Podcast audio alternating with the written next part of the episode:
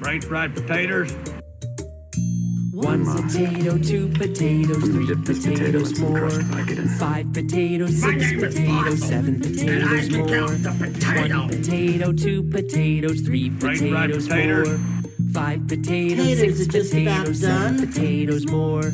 Potatoes. Welcome to the Potato League Podcast with your hosts, Dan and Tom. Thanks, TJ. Thank you, DJ. Uh, welcome to episode 306. I only know that because I'm looking at episode 305 on my desktop right now. Um, it's been a couple weeks. Two. Couple weeks. It's been yeah. two weeks. My movie watching slowed down a little bit early March. I kind of, after uh, I was doing the one a day thing up through February, and then I just thought that was for me at least that's unsustainable, and I will stop enjoying it. So now it's okay if I don't watch a movie uh, in a day. I'm still. I think I'm. What is it? Thirteenth. I've probably watched eight or nine this month. Say, so still- certainly doesn't help that everything coming out right now is three fucking no hours shit. long. I was gonna. I I was gonna talk to you about that actually, but like. we bitch about movie length a lot. yeah. and uh, it, part of it is like, oh man, everything I want to see is fucking over two Yeah. hours and twenty minutes. Yeah. and I just, I, I guess, for most of my life, I had this, uh, this. It was set in my head that movies are between an hour and thirty minutes if it's a comedy or rom com type thing. Up to like two ten if it's heavy shit, Mm-hmm. Yeah. and then like the there's like the, the Godfathers Yeah. of the world that are three hours, and there's like one of those every ten years. Yeah. You know, every 10 years you get a Schindler's List, which I also watched in the last couple weeks. I'm fucking killing myself with these Holocaust movies. Um, Then I'll Are have a good movies- film to recommend against that. That's also World War II based. are movies ju- good? Are movies just longer now? Or is it that is it uh, the movies that you and I want to watch? I think, I mean, I feel like they now have more permission to be longer. It's not like, like you said, reserved for that one big prestige film. Because, like, this fucking week, uh, I'm on my. I'll be I'll be finishing it in the third setting of West Side Story, which I fucking How long is it? two hours and 50 minutes just about Yeah. and i love it it's so good but again as an adult i hate to say it like this with a job and shit three hours out of your day is a fucking commitment you know I also don't that's have like one patience. fifth of the time i'm awake Oh yeah. I'm also not patient enough. I can be like like well, i'm sure we'll talk about batman i was fine Yeah. sitting through it i think the theater has a lot to Theater's do with it, too. But like difference. then there's Theater's like, different. um, another one that's nominated for an Academy Award, uh, Drive My Car, right. which I really, really want to see. It's it's based on a short story by Murakami, who, which It's on- I love. It's on HBO Yeah. Max, I think. But right now, I'm like, three fucking hours, man. Yeah. I can watch two two movies in that time, Yeah. and part of me is like, oh yeah, to my stats. It's all about the stats. But yeah, three hours of a ch- is a chunk, and I'm sure it's going to be great. Right. But I have to be in a very set mood. Because again, it's not something. Because again, come home from work.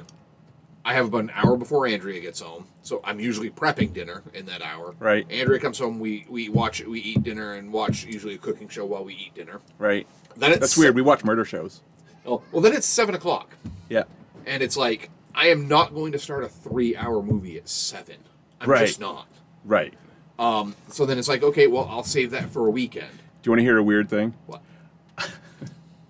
It would have been great if you'd like, no, I'm going to keep fucking going. Uh, I'm, I'm making a point here. Dan. I am more likely to start a three hour movie later in the evening because then I know going in I'm not going to finish it. Like, fucking hang around this for an hour. yeah. I'll start it at 11. Well, that's kind of what I've been doing with my Mads movies because they've all been between usually an hour and a half to two hours. Yeah. Like they should be. I'll usually end up watching like an hour or so of it at night, Yeah. and then usually like thirty to forty-five minutes of it the next morning Sure. because I wake up at about six thirty. I was doing that for a while. 6:15. I don't have to be to work until like eight fifteen, right. so I don't have to leave for work until eight. It doesn't take me long to get ready for work. Right. So I'll usually sit and watch the rest of the movie that I started the night before that morning. And then I'm like, well, why don't I just start watching a new one every morning? And I'm like, no, because then if it's really good, I'm not going to want to leave for work. And that's what I'm accidentally calling in You know, oh my car won't start. I'll be I'll, I'll be a bit late because I gotta I gotta finish Flamin' Citron. Um, but yeah, that's what I've been doing a lot is watching half of it at night and then the half the other half the next morning. But Yeah. yeah. But I couldn't even do that with the three hours. No. It's like that's gonna be. Am I gonna watch that like a like a TV show where I'm gonna watch one hour for three straight nights? I watched Schindler was about five sittings, mm-hmm. and some of them were like tcan minutes yeah, because like it's a hard film to really sit through. Sometimes. once once Rafe shows up, you can only you can only watch so many scenes, yeah, and then you need a break. Man, what a fantastic movie that is! though. It is. It's so fucking Holy good. Shit, that it movie's deserves good. it deserves every accolade it's ever gotten. But yeah, it's like I'm okay waiting ten years in between views of that. yeah, I I probably hadn't seen it in twenty years at least. I I don't even think I've seen the DVD I own Yeah, because I bought it when it came out in like a little media book digipack type thing, and I'm like, ooh, I like that packaging. I'm gonna pick that up, but I don't think I've sat and watched it. what was the last time we recorded? We talked about Come and See, right? Yes. Another fucking just yeah, another delightful another movie. good time fun movie. You bought the uh, uh, The Criterion. Criterion, right? Yeah. I'm I'm I hate buying stuff right after I've watched it. That's when I'm most susceptible to buying. It. I know, isn't it? That because you know you're not gonna you're not gonna immediately. I just I just fucking did it too. I just bought Big Lebowski on 4K Yeah. because it was five bucks, and I just watched it like Well, it's because of stuff like uh, what happened this month with um, March Madness. I was all set to watch The Hunt. It's not on streaming right now. no, it's not. It's been on streaming for like three fucking years. Yes. I'm like, it's either been on Hulu or Amazon Prime forever. It And like, absolutely has. one- and then I'm like, oh, I can't wait to go watch it. So I go to, and I'm like, motherfucker. I think they knew about your March Madness because Yeah. it. Uh, you're not wrong because I have had this on my playlist for like a year. Yeah. and it just bounces around. It's always available, and Yeah. fucking it is not. I mean, now. and it's it was so bad that like Bull Moose didn't even have a copy on DVD or Blu-ray. that doesn't shock me. Oh I- wait, it's showing It- that it's it- on Tubi, It, it is, but again, and also it's I that it's hate watching shit on Tubi. Have you ever watched shit on Vudu? Yeah, I think that's the best free. I do too. They they usually pace the commercials best. Uh, Tubi, IMDb is Tubi is like, what's too." this? Oh, in the middle of a sentence, we're gonna cut commercial. I like Tubi because um, uh, Tubi doesn't have. It, actually must have just switched over because Yeah. like last week it was not. It wasn't no, at the beginning because I went through at the beginning of March because I'm like everything that is streaming I'm gonna watch first. Yeah. because I fucking have to. right. Um. So yeah, it must have just switched to being available on there for for, for free with ads for the hunt. Um. Because otherwise, uh, yeah, I was gonna rent it for two ninety nine. Still waiting for Thirst to go on sale. It doesn't. No, Fucking that's actually does. that one's a bitch to find. Yeah, I don't think that's anywhere right now. I'm waiting for this to go on sale. It never does. I'm waiting for JSA to go on sale so I can buy it again so I don't have to go to fucking Apple. I bought it on Apple because it was $4.99. Yeah, But yeah. Oh yeah, during their arrow sales. That Yeah. they do. yeah. actually, Burning is uh, like The Hunt. Burning ha- is on fucking. It's been streaming every. It's streaming all over the place, and but it just came up. It's on sale right now, and I'm like, ooh. Yeah. I haven't even fucking watched this movie yet, Dan. It's available I- free I- in I've like had- three different I've places. had the DVD for a year. Still haven't gotten around to fucking watching it. It's five dollars right But now. But it's nice knowing that I can go watch it. Right, it is, Um, and I I- like. I love uh, being able to tuck things into my my lists, so that I've got my. I can see all my collection right here, except for the ones that are only available on Amazon, which still bothers me. But uh, back to movie length, I I have had this itch to rewatch The Wailing, and then I'm like, fuck, Yep, almost. it's almost three hours Yeah. long. Son of a bitch, and that makes me not want to watch it. No, it happens. It fucking happens. And again, because it's like, I want to make sure I watch those two films, West Side Story and Drive My Car, before the Academy Awards, because I just do. Is that next Sunday? It's soon. Yeah. I think it's next Sunday, isn't it? Uh, hey Google, when are the Oscars? March 27th, 2022. Okay, you got two weeks. p.m. I got two Eastern weeks. Daylight Saving Time. You got two weeks. You got two weeks. That's enough time to watch Drive My So, Car. so I can watch a half an hour every day for That's a right. week and That's be right. good. All right. And that'll allow me to also finish West Side Story. Uh, I should also mention the Post in 4K is also on sale right now, so I did buy that. I think I still own the DVD for. I think it's six ninety nine, maybe. That's not bad. No, uh, but Lebowski was uh, four ninety nine in four K. So Yeah, I've been a little bit that. more forgiving of myself this year to buying things on streaming. I've noticed that. Yeah. I'm glad that you're uh, that you've let go a little bit. Because if, if part of me is like, oh, well, this can be a pain in the ass to get for twenty bucks, or I mean, five dollars is like the magic sweet spot. Oh, So yeah. it's like five. Yeah. yeah, five bucks. I'll buy it. I'll still eventually, hopefully, own, you know, a, a hard copy of it at some point.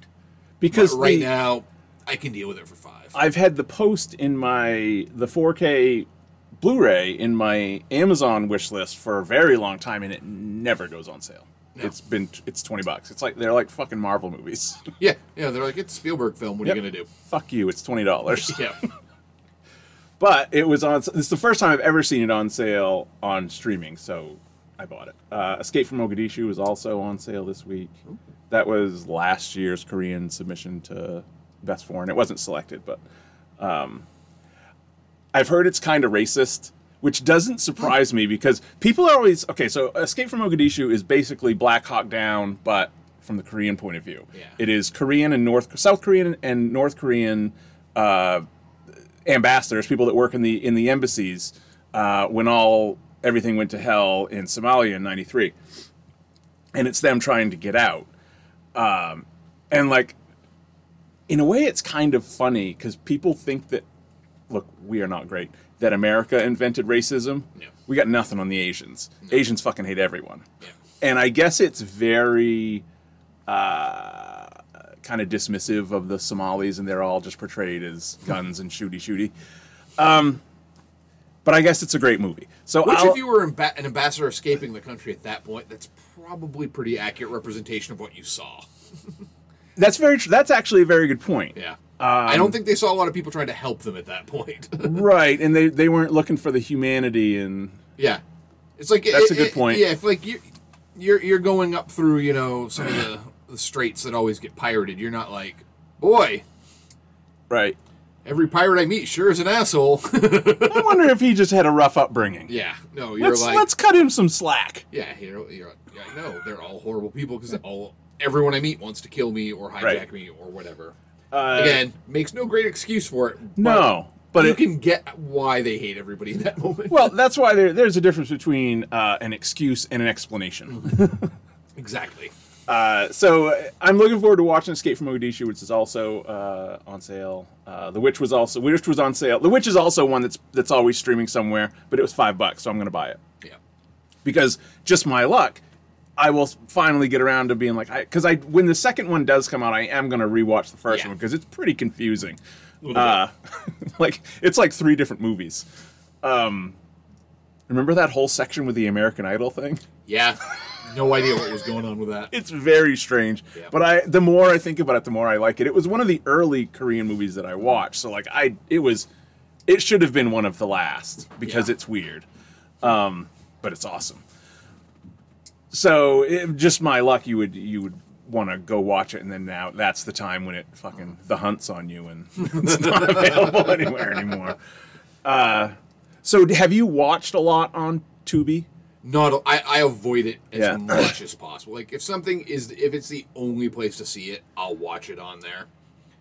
But yeah, they they interrupt with commercial breaks, and it's jarring because some of them are like, well, I, actually I don't know. I, I think I can't remember because is it Vudu that like warns you like commercial coming up in like ten seconds? Uh one or the other. They might both actually. But I'm not sure. Yeah. Sometimes it's just it's so fucking jarring where they choose to put the like I will sit through five minutes of commercials if you put it at the end of a proper act break. Save 'em Uh, I up. feel like that's what Save 'em up. I feel like that's what IMDb does. IMDb was IMDb, pretty is good with is that, better yeah. about it, and their commercial breaks are longer. Yeah. which I actually appreciate because then I can like you can decompress for a second and fuck around on your phone. Yeah. and then Yeah. you're like, oh, the movie's back Yeah, on. I will take a longer fucking break as long as it breaks at a good point in the movie and not just oh it's been it's been 12 minutes and 34 seconds right. we have to Time have another put one another one in. Uh, the good thing about Tubi is it has a lot of the like kind of C tier Korean Yeah. movies. Uh, all these ones I'm just I'm not gonna list well them all, sa- I'm scrolling same with through. same with Mads Yeah. tons of his movies are on Tubi right now uh, I mean, Man Standing Next is on there too. That's a fantastic movie. But most of the rest of these are kind of like uh, I'm scrolling through. There's a list of about 20. Uh, Bittersweet Life's pretty fucking good. Um, they're mostly like B and C tier uh, Korean movies with your occasional really good one. Uh, there's also a shit ton of Seagal on Tubi. Yeah. There's like 20 Seagals. That's where he lives now. yeah. Seagal lives on Tubi. That should be their slogan. What did I watch? Shit, who the fuck was it? Oh, it was. Uh, I've been watching lately because I watched one and then they just keep getting um, recommended. Uh, I think it was Bob Odenkirk on Howard Stern, Nice. just telling stories. Uh, and that's just great to listen to because the guy's done fucking so much. Oh no, he's, like, he's got a new book out that I like. I'm like, I bet That's that book that's is great. That's what it was. He was. Yeah. Yeah, that's why he was there. Um, and he had some Seagal stories, like when because Seagal hosted Saturday Night Live. oh that's right. I forgot that episode they- was terrible. It was so bizarre because they had this whole action sequence that Seagal wrote, and like to this day, like people are like I don't know why Lorne allowed him to do that. Like you've never let a, a host take that much control before, and it's like a hideous scene, and it goes on for like twelve minutes. Yeah. It's like the last sketch of the thing, and it's like he had he had stunt guys come in. It's fucking weird. Yeah, I I I, rem- I don't I don't remember much that happened on that episode, but I remember watching that as a kid and going, this, Very awkward. This is I like, didn't remember. This is like Michael Jordan hosting level bad, you know? Oh, I think worse because at least with Michael Jordan, you're like, ah, he's a basketball player. yeah, With Seagal, it's like, ooh, this motherfucker is weird. yeah, this guy is psycho. yeah. God, now I want to go watch it again. Yeah, there was a. You, you go watch the the Stern if you get. I mean, Yeah. Go watch the Stern uh, Bob Odenkirk uh, interview. It's pretty good.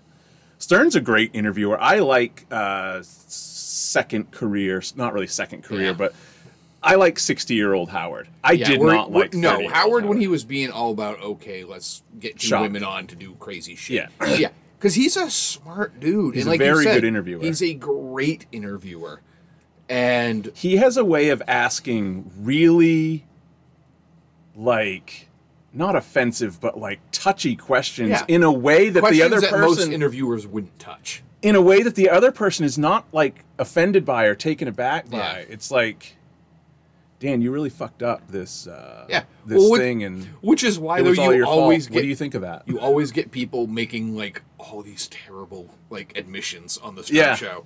This is why, like, whenever a politician goes on that show, people are just like, "Oh, what are they He's- about to admit to?" Because he gets them to talk really about good it. at that.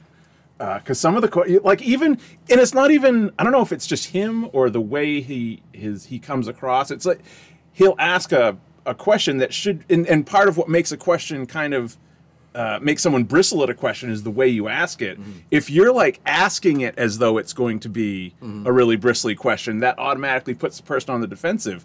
But Howard's just like, so you fucked this up. Um, Tell us about it. Yeah.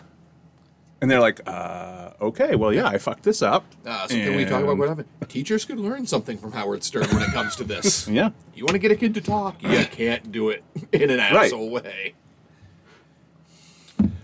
How did we get to how, how did we get there? I don't know. What were you talking about? You were talking about Mads Mikkelsen. Yeah. Like 20 minutes ago. Yeah. I bet Mads would, Mads is a great interview. I watched a, I watched a ton of Mads interviews over the past week. I would love to see him on Stern. I bet he would do really well. Yeah. Because he is also not afraid to be like, yeah, I don't know what the fuck I'm doing half the time. Because he was a dancer before he became an actor. Mm. So he's like, you know, I got into this acting for, you know, just because I was done dancing and didn't know what the heck I was doing. I was going to school and, so like Marky Mark. yeah, only with talent. Who can play more than one character? Because when you get Mark Wahlberg, you're getting You're getting Mark Wahlberg. That's actually part of the fun so far with this Mads thing is uh he does some fucking characters, especially in like the the weird ass Danish films. Yeah. Like shit. Like there's this one uh called The Green Butchers. Where it's a very simple story. Him and this other guy, they open a butcher shop and accidentally lock a man in the freezer. Whoops. And then the next day they're like, well, shit, what do we do with the body? Fuck it, let's sell him. And they become very popular. So then they have to start killing people on the regular to keep their, their chicken in stock. Right. Um, and I mean, Mads, Mads is like a devastatingly handsome dude. Like he just he just fucking makes everything. I would call him good. strikingly handsome. Yeah. Because he's like a weird. He's not. He just, Well, here's how he looks in the Green Butchers. Sorry, people at home. Uh, the best thing I could do. he looks like William Fick, Finch Fichtner there. that's Holy what shit! I did. Nice. yeah, I did because we were talking about it in one of my other groups, and they're like, "I'm like he's Walton Goggins plus William Fichtner." it's like That's what he looks like. with a with a high school science teacher white T-shirt, Right. white like white The- short the sleeve short button sleeve is and very a- important. in a very plain tie. Yeah, the short sleeve's very important. so you don't burn them on the Bunsen burner. Right. Um, But yeah, that's what he looks like in that film, and he does that quite a bit in films, where he'll just pretty much anytime he works with Anders Thomas Jensen because they've done like five films together, and as he puts it, like Anders Thomas Jensen is like a cross between David Lynch, uh, the Coen brothers, and Tarantino. But so like no pressure. yeah, but that's the thing. It's like you're gonna get a very interesting movie. You just don't know what the fuck's gonna happen in it. Like in the one I just watched the other night, it's called um, Flickering Lights. they play a gang of like four low tier criminals who rip off their boss for like two million dollars, and then while on the run, decide that their their car catches on fire and they run into the woods and find an abandoned house. And then the local townspeople, while they're hiding out there, think that they've bought it to reopen a restaurant because that's what it used to be. So they're like, "Fuck it, let's open a restaurant." And that's what the rest of the movie becomes: is them opening up a restaurant until, of course, they get found by the the gangster. But weird shit in that film, and in that one, he looks like a guy who cooks meth. That's uh it's that's uh, kind of interesting. Just just from what you described, it's a movie I haven't seen yet because it's not streaming anywhere, and I'm not gonna fucking buy it. Actually, Uh, on Tubi. But there's a there's a uh, oh that one was on Tubi. Yeah. Uh, there's a Korean movie called uh, Extreme Job that is basically that only it's cops Yeah. and they are they've moved into a chicken restaurant so they could surveil these drug dealers and then they just take it over and the chicken gets really popular and then they kind of stop being cops. Yeah. Sort of. Well, it's like the Mads character. He's like a hothead. He like loves his guns. He's carrying around like this duffel bag of guns. He's a low level gun dealer too. But then like he meets this guy while they're there who hunts, and he just he he he, he finds out he's really good at hunting. So he trades all his guns in for like a really good shotgun, hmm. so that he can hunt more, so that he can get you know duck for the restaurant. See, if you're a criminal, you just need a hobby. That's kind of what happens in this film. Seems to They're kind like, of be the point. they're like shit. like we don't need to be. You're not a bad person. You just didn't have anything else to do. Yeah.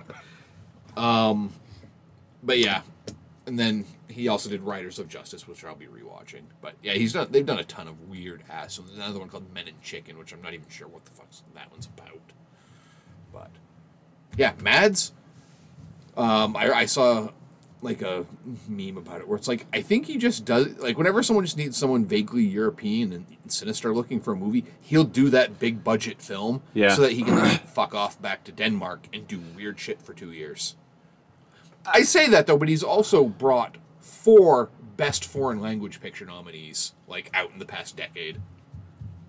so it's he does like really prestigious shit as well in his homeland. But here he does fucking the Three Musketeers and Doctor Strange and Rogue He's One. like Denmark's Song Kang Ho. yeah, yeah, he'll show up in Blockbuster, pay him, and then he'll go back and do what he wants. What was the? Shoot! Now I lost it. Doesn't matter. Um.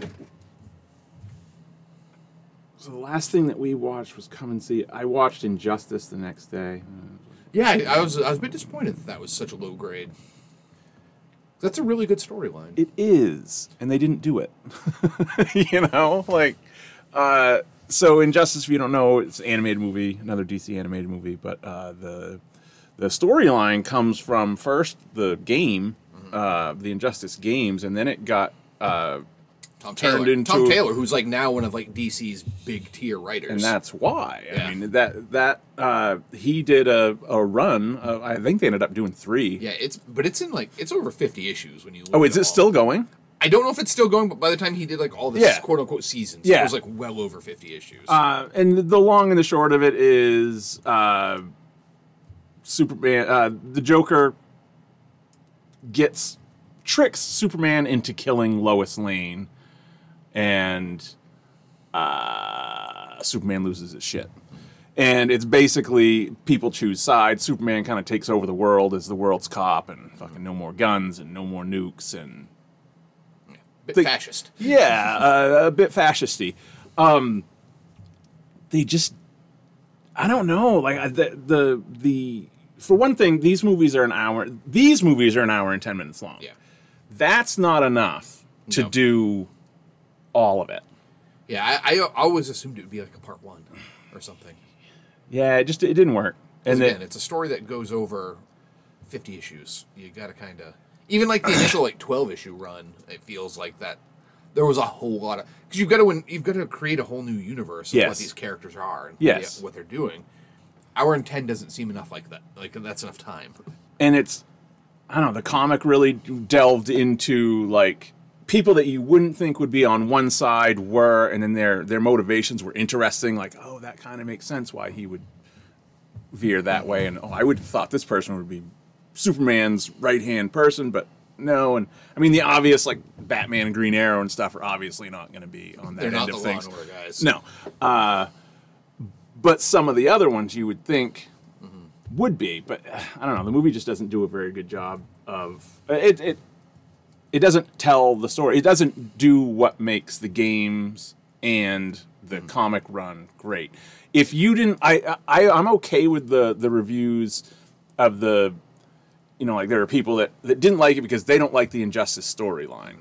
Okay, well you weren't gonna like it anyway. Yeah. But on top of that, I loved the storyline, but this movie still sucks. you know, I mean, Yeah, they're not they're not hitting the exact target audience. yeah, I don't know who this. Ma- yeah, that's it. I don't know who this is for.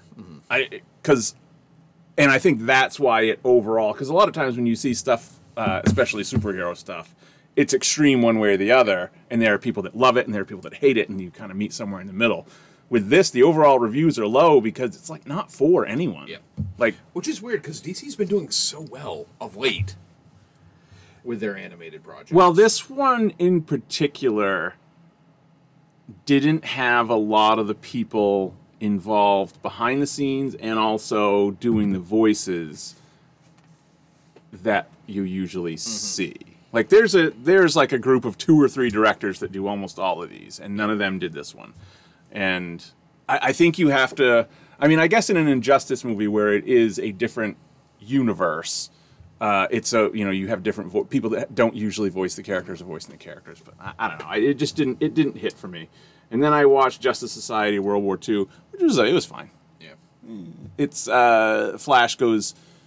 At first, he thinks he's just gone back in time to World War II, but then he realizes he has switched dimensions, and there's a whole thing. Yeah. Nah, I'm not going to get into it.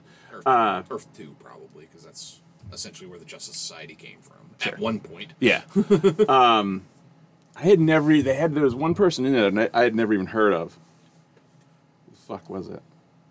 There's a lot of obscure JSA members. Yeah, like, Like fucking Liberty Bell. oh, and, Hourman. oh, Hourman's awesome. Especially like- that version, the, the, the pill popping one. He's like he's like good for an hour, and then he's just a normal dude for 23 hours. Is that the idea? Yep. and, event- and, and eventually in the comics, he develops a crippling addiction to it. Really? Yes. Because yeah, yeah, yeah, he, he it's like called Mir- Miraclo, Miracle, something like that. The pill he takes, and yeah, it gives him superpowers like extraordinary strength For an for hour. one hour. So I, remember- I, can't, I think it might have been the Liberty Files. There And then a- he's a useless fuck. there was a comic where like he needed to defend a bridge for one. He had to make sure that something could happen within one hour, and so he took a pill and just like it's like you know three the three hundred where he knows he's going to lose, Yeah. but he just has to hold them off for one hour, yeah. and he does. But yeah, yeah, he uh Good for you, Hourman. yeah he ends up having like I think it's his grandkid becomes Adam Smasher or something like because Miracle Man I mean Miracle Man um Hourman has a legacy eventually Grant Morrison creates an android version at one point from the future that actually manipulates time so the name makes a little more different sense But, Right. yeah yeah JSA has some some old school characters in it Yeah. very very 50s ish Yes. Um, I then watched Schindler's List. I followed Well, that. went from like heroes of the fifties to the shit in the because a lot of the JSA fought in World War II. well, this is that's what that's what that whole movie Yeah. is about. It's about World War II. So Yeah. I then watched. I I watched a Korean movie after that, but I, I then watched Paul. Just I had to get That's a good something. palate cleanse. Yeah, like And that's a, that's an interesting film too because it's it is. because it's you know Simon Pegg and um, Nick Frost. Nick Frost who you know from their their fucking films with Edgar Wright, and this one is It's almost like a crossover, yeah it's it's not an Edgar Wright film. It's uh Greg Mottola right? who's I think he might have done Pineapple Express And Superbad. and Superbad. So yeah, it's It's that- those that- that two worlds. humor. Plus, this has a very like they're going to like a nerd convention, so They've been to. Yeah. They've been to Comic Con, and then they are traveling the American Southwest, going to alien hotspots, yeah, and then they meet up with uh, evangelical Kristen Wiig. Oh, that's right. I forgot she was in it. With the funky it's been, eye. It's been quite some. I hadn't since I've seen it. that. I hadn't seen it in, in. I saw it since like I when saw it it. first came out on DVD. And. You had recommended it to me like know, ten years ago that it was. it, and I watched it's, it. It's a goofy good time. I Yeah. mean, Seth Rogen voices the alien. Yes. definite like stoner comedy vibes to it. Uh, yes.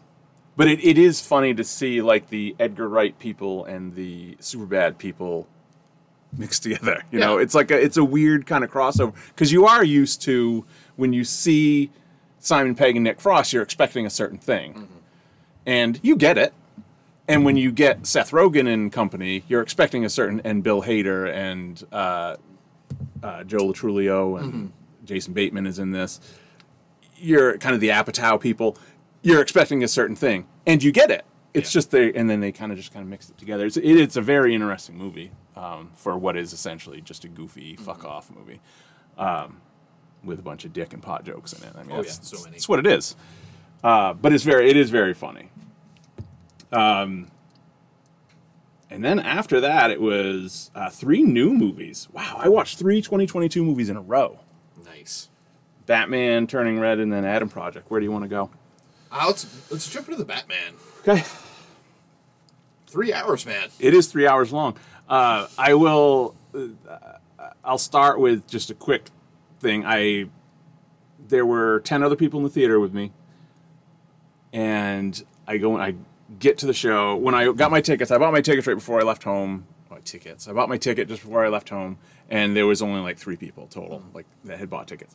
So I get there, get into the lobby. I see a young couple, maybe late twenties or so, got an infant fuck. They're not here to see like a kids movie because this Yeah. is a fucking infant. They're here for them. They're going to fucking Batman. Yeah. Fuck. So I go to the bathroom. I come back out. They're still in the lobby getting popcorn and whatnot. I go in and I take my seat. First thing I do is check the check the site to see what tickets have been sold. Sure enough, there's a bunch of solos all around, and in my row, three seats down, two seats taken. It's like fuck me, that's them. Yeah. Sure enough, walk in, got their baby, sit their fucking baby on the floor, and off they go to the movies. It's three hours long, Dan. I don't know if we've talked about this. Yeah. It's three hours long. They have a newborn. Yeah. That baby ain't sleeping through that whole film. No, no. You're also. I don't know if I mentioned this. We're in a movie theater. it's loud in Yeah. so, in spots, and sometimes it's super super quiet, and then it's super loud. Yeah. Babies don't like that. No, babies hate that shit. I won't go into. I, I'm not going to hound all day about the baby, but fucking a, don't don't Yeah. do that. I, I get it. You're young. You want to see. you want to see the Batman? the baby is infringing upon your life. Right. They do. Um, Should have thought about that. Don't take them to fucking a three-hour-long Batman film. Right. I was a little bit shocked when I saw it, and some guy brought like his five-year-old son to it Yikes! because I'm like, I wouldn't even think a five year old would enjoy it. no, and he didn't. I wouldn't think so. No, there were You'd be fucking bored. there were long stretches of that film where that kid I could because he was like three rows in front of me, so I could just kind of see it. And he's like, you know, looking like a bored fucking kid. Um, and honestly, a, a little freaked out by the fucking Riddler most of the time. yeah. I'm like, that kid's gonna have some therapy from this movie. Uh, this is this is not the type of film you like. And again, I get it because you know when Connor was five or six, he would have wanted to have seen the Batman film. At a certain point, you have to be like, maybe I shouldn't see it without seeing it. Maybe he shouldn't see it without me seeing it. First. Yeah, and, and and maybe it doesn't need to be in the theater. yeah, See that at home, where you can fast forward through, through some shit, Or- or, or, or- if it's bored, he just walks away. Well, yeah, and you can also pause and explain if Yeah. necessary. Um, just initial thoughts. Uh, one, I don't know if we've talked about this yet. It's three hours long. no, I, I, the thing that I that I love about it is I think this is the first time live action where we've really gotten the detective. Oh, without a doubt. Which is my favorite Yeah. Batman. Yeah. Is the detective. Um, like my favorite Batman moments are Arkham Asylum Yeah. being the detective. I love that, and those are my favorite stories: Long Halloween, Hush, the, Yeah. the ones where he is primarily a detective. I also very much appreciated in this movie, um, not because I don't like it in other movies, but because in a movie this long, it was pretty ballsy. There's very little Bruce Wayne. No. He is Batman most of the time. Well, it's he hasn't figured out how to be Bruce yet. Right. And I don't think he's going to. I think this might just be he's a recluse. Well, I mean, he did have that one scene where he goes back to the ice, he, where he he does learn that being Bruce Wayne will open certain doors that being Batman won't. Sure. So yeah, but I don't. I mean, But he's not playing a character. He doesn't really play a character. He's not playing the playboy no like he does in other things. I mean, we still might get that at some point, but yeah, right now this guy he's fucking so damaged he doesn't know how to be Bruce Wayne. Um, he knows how to be the Batman, and that's about it. yeah. Um, but like, yeah, like you said, um, it's all detective work. Yeah. In this film, all of it is detective work. Um, sure, he still has like the high the high gadget toys, you know, that help him. Not as many. Not as many though. Yeah, It's not nearly as techy as but most like I like like the uh, like the the contact, contact. lenses. Yep. Uh, especially when you realize why he's walking around so slowly in certain rooms. Yeah. He's making sure he sees everything.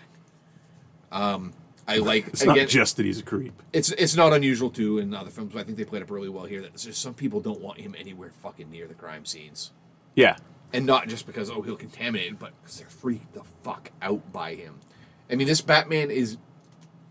You usually in a lot of these films, like you'll get the Batman just dealing with Gordon in a crime scene after the crime scene's been cleared, Yes. type of thing. Here it's like, nope, he's in there with everybody else, and everybody else is obviously on edge because they're like, this guy's a fucking lunatic. Like he might be good at what he does, he might be helpful, but Jesus, he's uneasy to be around. Well, and I think it's an important thing, uh, and Matt Reeves has sort of said this. Um, I think part of the reason that you that you get so much detective, that you get that side of it, that you get not as much tech stuff, is that this right now, at least, and I hope it stays that way. This is a world that doesn't have superheroes. It doesn't seem like There's it. no Wonder Woman. There's no Superman. Um, in in a world that has Superman, he has to have all these fucking huge gadgets and this crazy tech and stuff to even compare. Because otherwise, you'd be like, "Why the fuck are you here?" Yeah. you know, like those two can do it. yeah. But in a world where he is just a guy, uh, that can be enough. And in that world, uh, in a world where there's Superman, the guy dressed up in a fucking bat suit at the crime scene is like, yeah, okay, that's weird, but that guy flies. Yeah. In this, you're the weirdest fucking thing around Yeah. nothing's weirder than you. so, yeah, it's unsettling, and also, I mean, there's obviously a lot of the the like you're just professional. Like this isn't how it's supposed to work. He's not a fucking cop. He's not Yeah. supposed to be here. Um, yeah, I, I, I like how uh, how chummy he and uh, Gordon are. I mean, they are in every iteration, but there's there's usually we usually get uh, a good dose of uh, him winning over Gordon. Yeah. This has already happened, and he's only in year 2 which is fascinating because this is a young Batman who is already like he and Gordon are like buddies. Yeah. Um, but they've definitely bonded with like how over how corrupt everything is, and that's Yeah. one of the things. That's the other thing I kind of like about this movie is I feel like almost any other director, this is the Joker doing this. This is not the Riddler. Right. Um. Well, yeah. Just because it making you know making the Joker the main villain is such an easy fucking thing to do. It seems like now, but I like that it's it's someone who is acutely aware of how corrupt this system is, and is slowly helping people realize. I mean, the the Riddler is not a, a hero, but the people he's murdering are Yeah. not good innocent people. Well, Like, I mean, he it- is he is killing off people who are doing bad things. there are uh, the the comparisons to Seven and, and stuff are, are apt. I mean, I know people are like, don't fucking even sully the good name of Fincher with this fucking superhero. And what- fuck you. It was. There's a lot of influence here from Seven and, and Uh, yeah, Zodiac. Yeah, you yeah, you telling me that the joke? I mean, that the Riddler doesn't look like fucking Zodiac killer in that drawing. I mean, come on. um, and and just the way he goes about things, and the whole idea of like these people are not innocent. I'm I'm killing the I because he thinks Batman's on his side. Uh, what I'll say about the Riddler versus Joker thing is, um, did you read Zero Year? uh, yeah, the Scott Snyder one. Yeah, Pretty much. Yeah. I mean, it's kind of happens in different order, but like that whole story is the Riddler. It, the, that story begins with how this movie ends, but they so they kind of did that story. They just kind of do it in reverse because there's a whole the, the zero year is like he's got the motorcycle just like he does in this movie. He's got the like fucking tank top or something. He's riding around with like pitchforks on his back. It's fucking wild. Um, but Gotham is cut off from the world, uh, kind of like Rises, but not in the same Yeah. way. Uh, well, Rises is more of a no man's land version, yeah, whereas this is like you said is more of the zero. more year. zero year. I mean, the flooding is even there. Yeah, right. it just happens at the end instead of the Which. I'm kind of hoping we get a still flooded Gotham. I think we're going to. because I want to see that shit play out. I think we're going to. Um, because how could how could you not? Yeah, because that will be really boring if by the second film everything's fixed. Everything's fine. Hey guys, in the in the three years since, Yeah. we just took care of all that shit. uh, yeah, so it, it is based on And that's several another very stories. seven-ish touch. Uh, again, spoilers for Batman. Riddler kind of fucking wins. Oh yes, definitely. I mean, he do, he doesn't end. You know, he, he's still the villain. He still ends up in Arkham. and it doesn't go But- the way he wanted it to. But I love that. I love that he he like you said he thought Batman was on his side. Yeah, he thought they were working together the whole time. Yeah. Which is an interesting twist because you're seeing it because we're used to seeing movies like this where, you know, the letters left at the crime scene are to fuck with the Yeah. the cop or the superhero or whatever. But in this case it was like, dude, No, these are love letters. yeah, they're like this is we're doing this, man. Yeah. We're taking down the man. Well, this is again, it's apt time wise. Um, th- like this is, I feel like how most of the uh, J- January 6th rioters felt. Like, oh no, we're in the right. yeah. President's on our side. We Right. got this. And then like, wait, what? I'm going to jail? what? Doesn't make any sense. I thought I, I you told me to do this. I thought we were in the right. That's what I, that's the feeling I get from the Riddler in this is when it all starts coming down around him, he's just so stunned. And well, because everything had worked perfectly up Yeah. until that point. I mean, he even has his moment, his fucking spacey moment, kind of Yeah. detective, sort of. You know, like uh, except his is sitting in a counter. You know, Yeah. he's he's like, yeah, this was my plan. I'm gonna get caught right here Yep. Mm-hmm. because I want to be. Uh, yeah, and it's not even. It's not until after that that he realizes, oh shit, I'm not. Like you said, he does win, but he doesn't because it Yeah. doesn't go the way that he wanted it to or thought it was going to. And then to pair with that, the Batman realizes that he hasn't been um creating the right type of people with his actions. Going, yeah, going about it the right way. That's why. Yeah. Well, that's you know, he has inspired criminals Yeah. to do what he was doing, kind of along with the Riddler. and that's where the the vengeance line at the end because the for for the first two thirds of the movie his whole thing is I am vengeance I am vengeance I am vengeance and then when mm-hmm. it kind of flips on him like oh wait yeah. that's Except not how things should be I read an online argument with some guy where he was just like, I don't know why everyone thinks Batman was about vengeance. It's like it's like the first thing he, says introduces himself Yes. as I am vengeance. It's like it is This is not Isn't it- subtext, guy. it's I mean there's there's like uh like talk over noiry talk over exposition at the beginning Um, but his first actual line Yeah. is I "I am am vengeance." vengeance," right? I mean, I'm trying to think of how the movie starts, but I think that's that's his first line. It is. It is the thing from the trailer. Uh, wow, that's that that has kind of thrown me. That Someone actually missed that point. But again, not it should surprise you, And- but at the same time, not surprise you. Well, and on top of that. That's what Selina calls him. She never calls him Batman. Yeah. No, I don't know that anyone ever calls him Batman. Does anyone ever say it? I don't remember if anyone ever says it out loud. Like as a as an address, Yeah. like to him. hey, Batman. Yeah, because Gordon just calls him man. Yeah. Like, all hey- the time, all the time. Like, hey man. What's up, bro? And Selina calls him vengeance Yeah. as kind of a joke, mm-hmm. like a, a stab at him.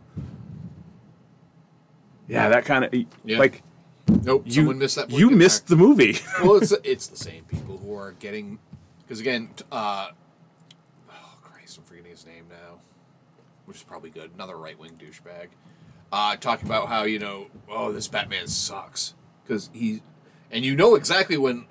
When, when a white Republican gets mad at this movie, you know exactly what line it is they're getting mad at because it's Bruce is rec- recognizing his white male privilege and calls people out on it yeah, and it's like, oh, that's that's the line right there. Yeah. That's the one that's pissing off the that's what turned Ben- off Ben Charlie Shapiro. Kirk. Yeah, it, yeah, no, it pissed off Ben Shapiro.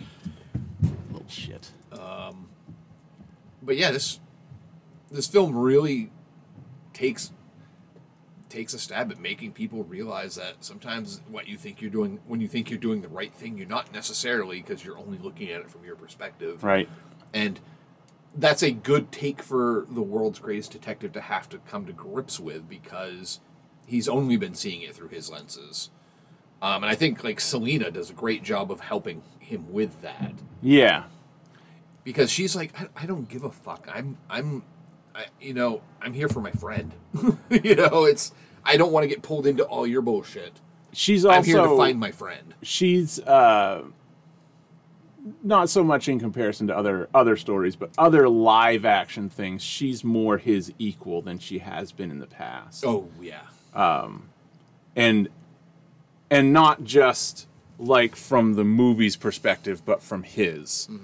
Uh because like for example and it also i think it it goes with uh like the christian bale batman had been doing it for years and who the fuck are you breaking and stealing my mom's stuff? And he thinks it's kind of cute in a way. Yeah, Whereas this Batman is like doesn't see her that way. Yeah. She is because they're more contemporaries, I guess. yeah. Uh it's not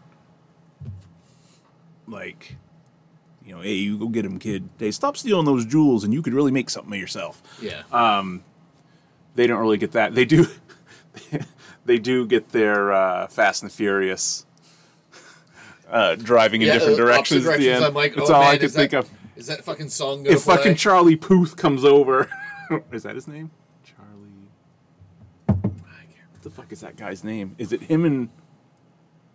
Yikes, Wiz Khalifa maybe. It's a Wiz Khalifa, yeah. okay, but anyway, I'm not gonna look it up. I was going to. Yeah, why? No. yeah, that. I was expecting that. And, and some sort of line about family. We're That actually would have been hilarious. We're It would have like it would have it would have broken the whole movie, but it would have been fucking hilarious. Yeah, that would have been a CinemaSins reduce right there. We're taking one away for that. Guys, this is just excellence right here. This is, this is peak cinema. Uh, it's also. Uh, I don't want to be hyperbolic. He's the best Bat Batman. Um, look, I love the Dark Knight. Yeah. Fucking hate his voice.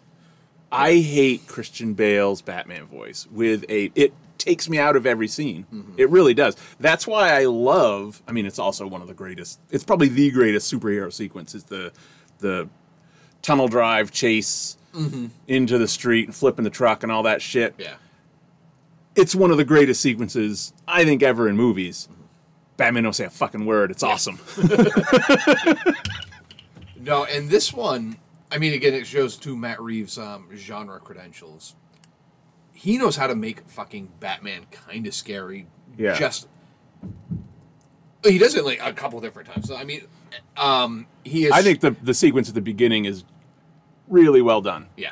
uh, with the bunch of different crimes happening at different times, and they all think something is over their shoulder. Yeah. and you don't know which one he's You don't actually watching. Batman is actually stepping out. But Right. yeah, exactly. It shows that in as soon as that symbol is in the air, criminals are like, "Shit, is he here for what I'm doing?" Right. Am I the reason that that's up? Yeah. 'Cause fuck.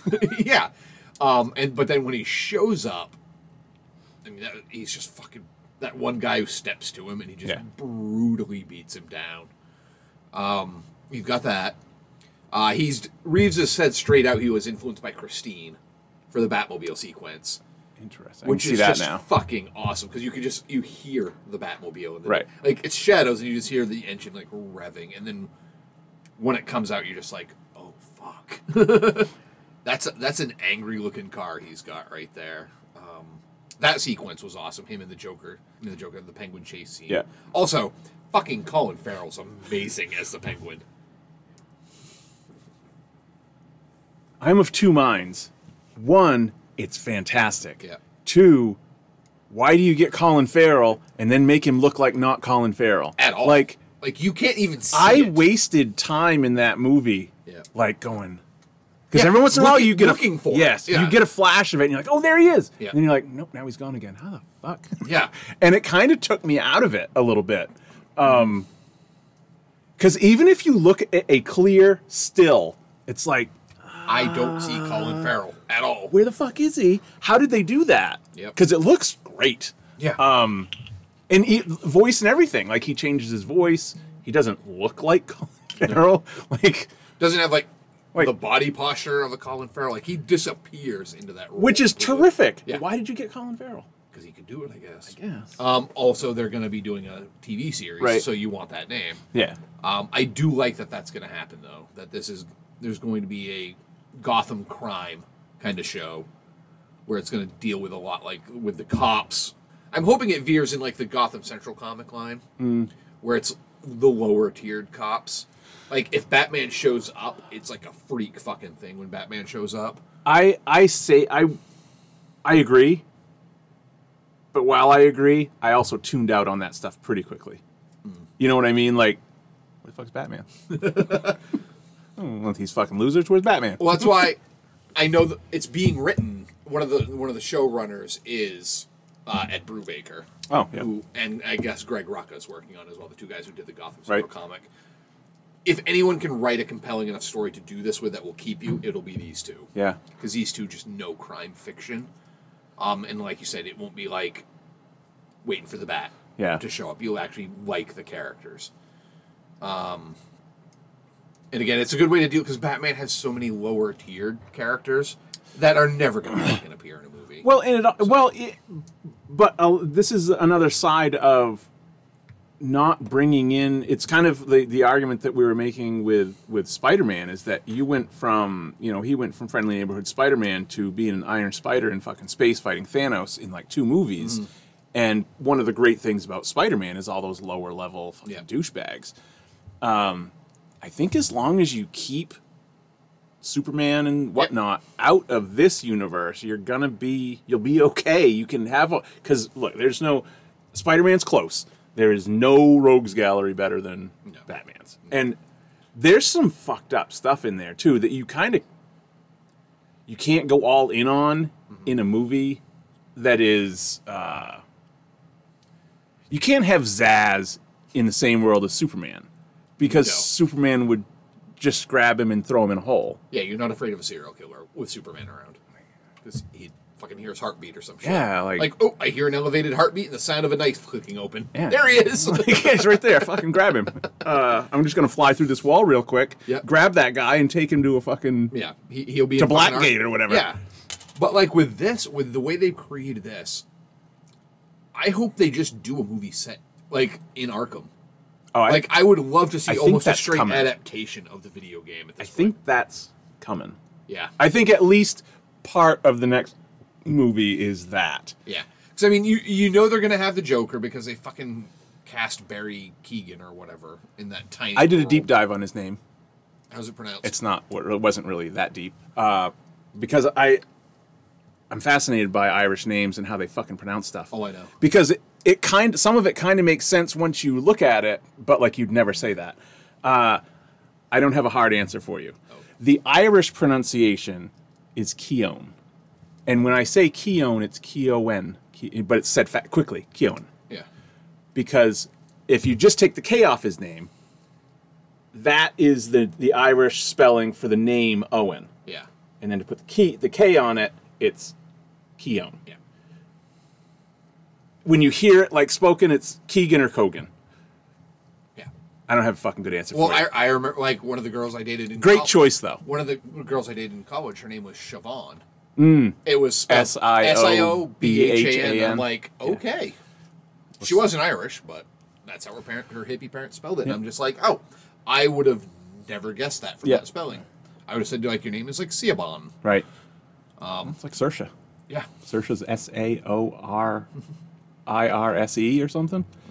But yeah, you, you don't cast him without plans to use him. He's also like he's like third billing in the closing credits. Yeah. Or fourth. Yeah, because He was right after Paul Dano. Because I was able to not have it spoiled for me that he was even in it. I didn't Dan, I didn't know uh So- Turturro was in it.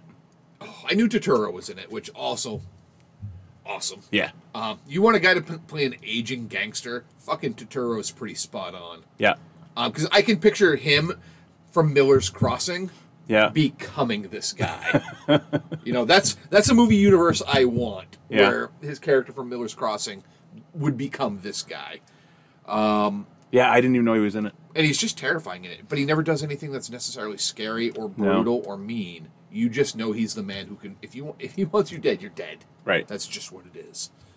Um, but yeah, like I didn't, I couldn't, I knew it was the Joker. You know, because the chuckling gave it away. But I'm like, I couldn't place who it was, and then the credits pop Oh, up, yeah, and I'm I- like, I would- oh, that makes sense. Because you just kind of see kind of a half silhouette, kind of get hair, but you don't. you know, after killing of a secret, killing of a sacred deer, him and uh, you know, the Penguin wanted to work together. Again. Yeah. Col- Colin I never- and him just didn't have enough time together in that movie, being weird with each other. I've never I've never watched it. You you should. It's fucking. It's weird and wonderful. Isn't it like really upsetting though? Of course. It's your, Dan, Dan's like, well, yeah, that goes without It's saying. Yorgos Lanthimos. The dude doesn't do non-upsetting films. I don't know if I can do it. But yeah, you will watch that going. This kid gives me the fucking creeps Oh, yeah. forever now. Like I can't see him in anything. Even like, I knew he was somehow going to turn bad in Eternals just because I've seen his other film. Just because of that film, I'm just like, this kid is deeply unsettling. I don't trust him ever. He's going to turn bad. He's another uh, he's another actor um, that it's uh, the, the the word that comes to mind when you see him. He he has striking features. Yes. like you can't take your eyes off him. Yeah. he's very interesting. But you're like, man, that dude's weird. Yeah, I'm like, I get it if someone says he's attractive, but I also get it if someone said he's he's you know, to Yes. quote, to quote Fargo, kind of funny looking. Yeah, he wasn't circumcised. I can tell you that. I don't know if Barry Keoghan, Kogan, Keegan is. I don't, I don't know. Uh, but yeah, I, I I think it's great casting. yeah. Um, well, this whole movie, all across the board, was just cast. Oh, yes. incredibly. casting well. director deserves a, a, a, round of applause. and it really makes me wonder how like how many films have they signed Matt Reeves and Pattinson on for? I'm hoping it's at least a three picture deal because this needs to be at least a trilogy. I agree. Uh, I agree in that they. I, I think the ideas that they have of where this will where this will go. Um, we might get a Jason Todd in the next one. Well, this was a funny thing. During the initial, because again, I was finally able to watch all those things you might have missed in Batman. It's- right. so those were like the next fucking day. Like my entire YouTube feed was Yep. Batman shit. I'm like, God Yep. damn it, I need to watch the film. Right. The kid who had his ha- pa- face half painted, Yes. is Tim Drake Right. in the Titans show. Right. So I'm like, that would be kind of interesting if like, That's what I meant. yeah, Not like, Jason. If Uh, that kid Tim. ended up being Tim Drake or Yeah. something in that universe. it's it's kind of an odd so okay so we'll explain it uh, there is a an initiation scene Yeah. of some hoods that paint their faces and uh, uh, it's clear that the initiates can paint half of their face Yeah. until they be, they're they're playing the knockout game, Yeah. where they just will go up to a stranger because they're they're watching a video on the subway. Yeah. where they just and you know real thing where yeah you have to go up and knock someone unconscious in order to be in. and that's your initiation into the gang. And the initiate, the kid playing the initiate, plays Tim On in Titans. the show Titans, which is on HBO now, Yeah. right? Started that was that was one of the DC heard, universe too, ones, right? Very good. Yeah. Yeah. Um, It seems like it. It seems like an uh, you could have picked anyone for that. Yeah. Why would you pick that one kid for that one role? Yeah. Who's on screen for five minutes tops and usually in a crowd of people. You don't need a standout actor for that, especially someone who's acted in another bat role. As a Robin, Yeah. I guess my thinking the Jason Todd thing was, wouldn't it make more sense if he was Jason Thematically, yes. from the Because Jason was a delinquent. Yeah, I, I guess I don't know Tim what was not. I guess I don't know what Tim's backstory was, but it Uh, wasn't. Tim is Tim was neighbors of Bruce Wayne. yeah, so he didn't live doesn't- far away, yeah. that He- doesn't yeah, he that was doesn't like a- jive. A well, a rather well-to-do kid. I mean, obviously you can't bring in Damian Yet. yet. Yeah, Raj Raj would not make sense in this world yet. No, Plus, he's already been done, so it's take break. yeah. You you've got more interesting characters to do.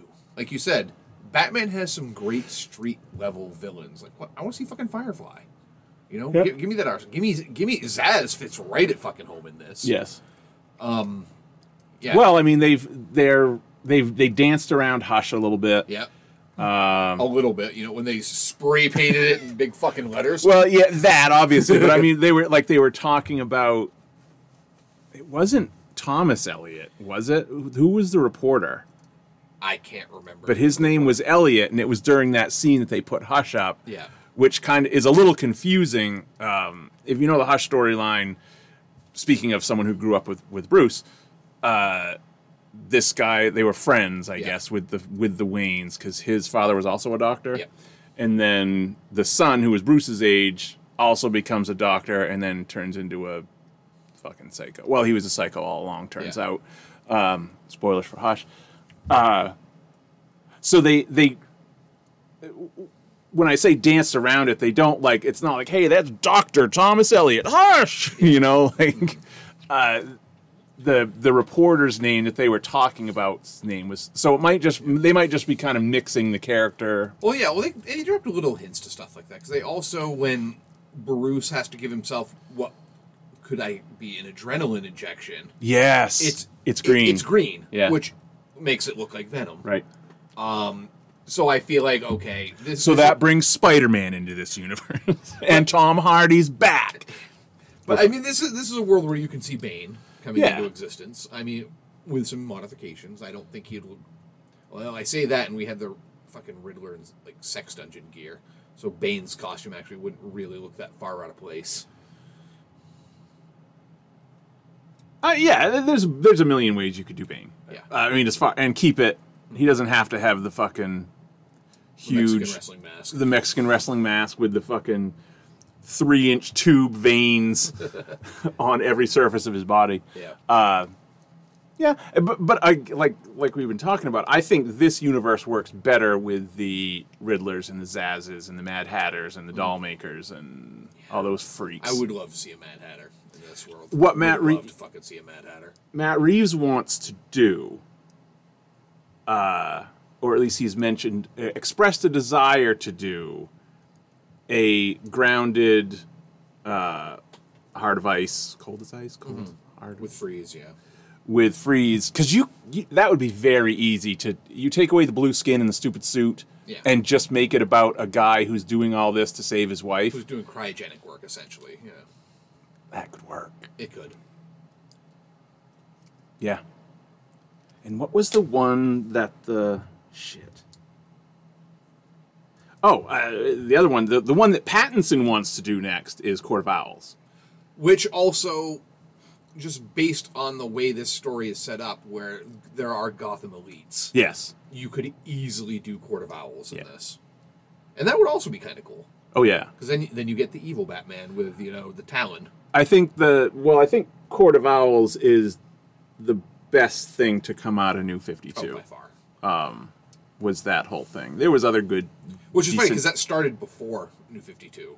It did. Yeah, um, there was a mini series. I'm forgetting what it's called that Scott Snyder. That Snyder wrote. did? It was like a five issue mini series that kind of set that up. That there was all this old secret shit Yeah. in Gotham, and then he was just able to carry it over into that. But yeah, it, And it works. I wish I could remember the fucking mini series title because it was a good, good five issue mini series. In Court of Owls, he is uh, a mid-career Batman, and part of the story is I'm Batman. I've been this has been my city for years. There's no way this could have been going on behind my back. Yeah, I think it also works with when we say younger Batman. Pattinson's like mid-twenties, Pattinson's mid like, twenties. Yeah, how old is Pattinson? Like the actual guy, thirty probably. yeah, right around there. I would imagine. I bet he's more than that actually.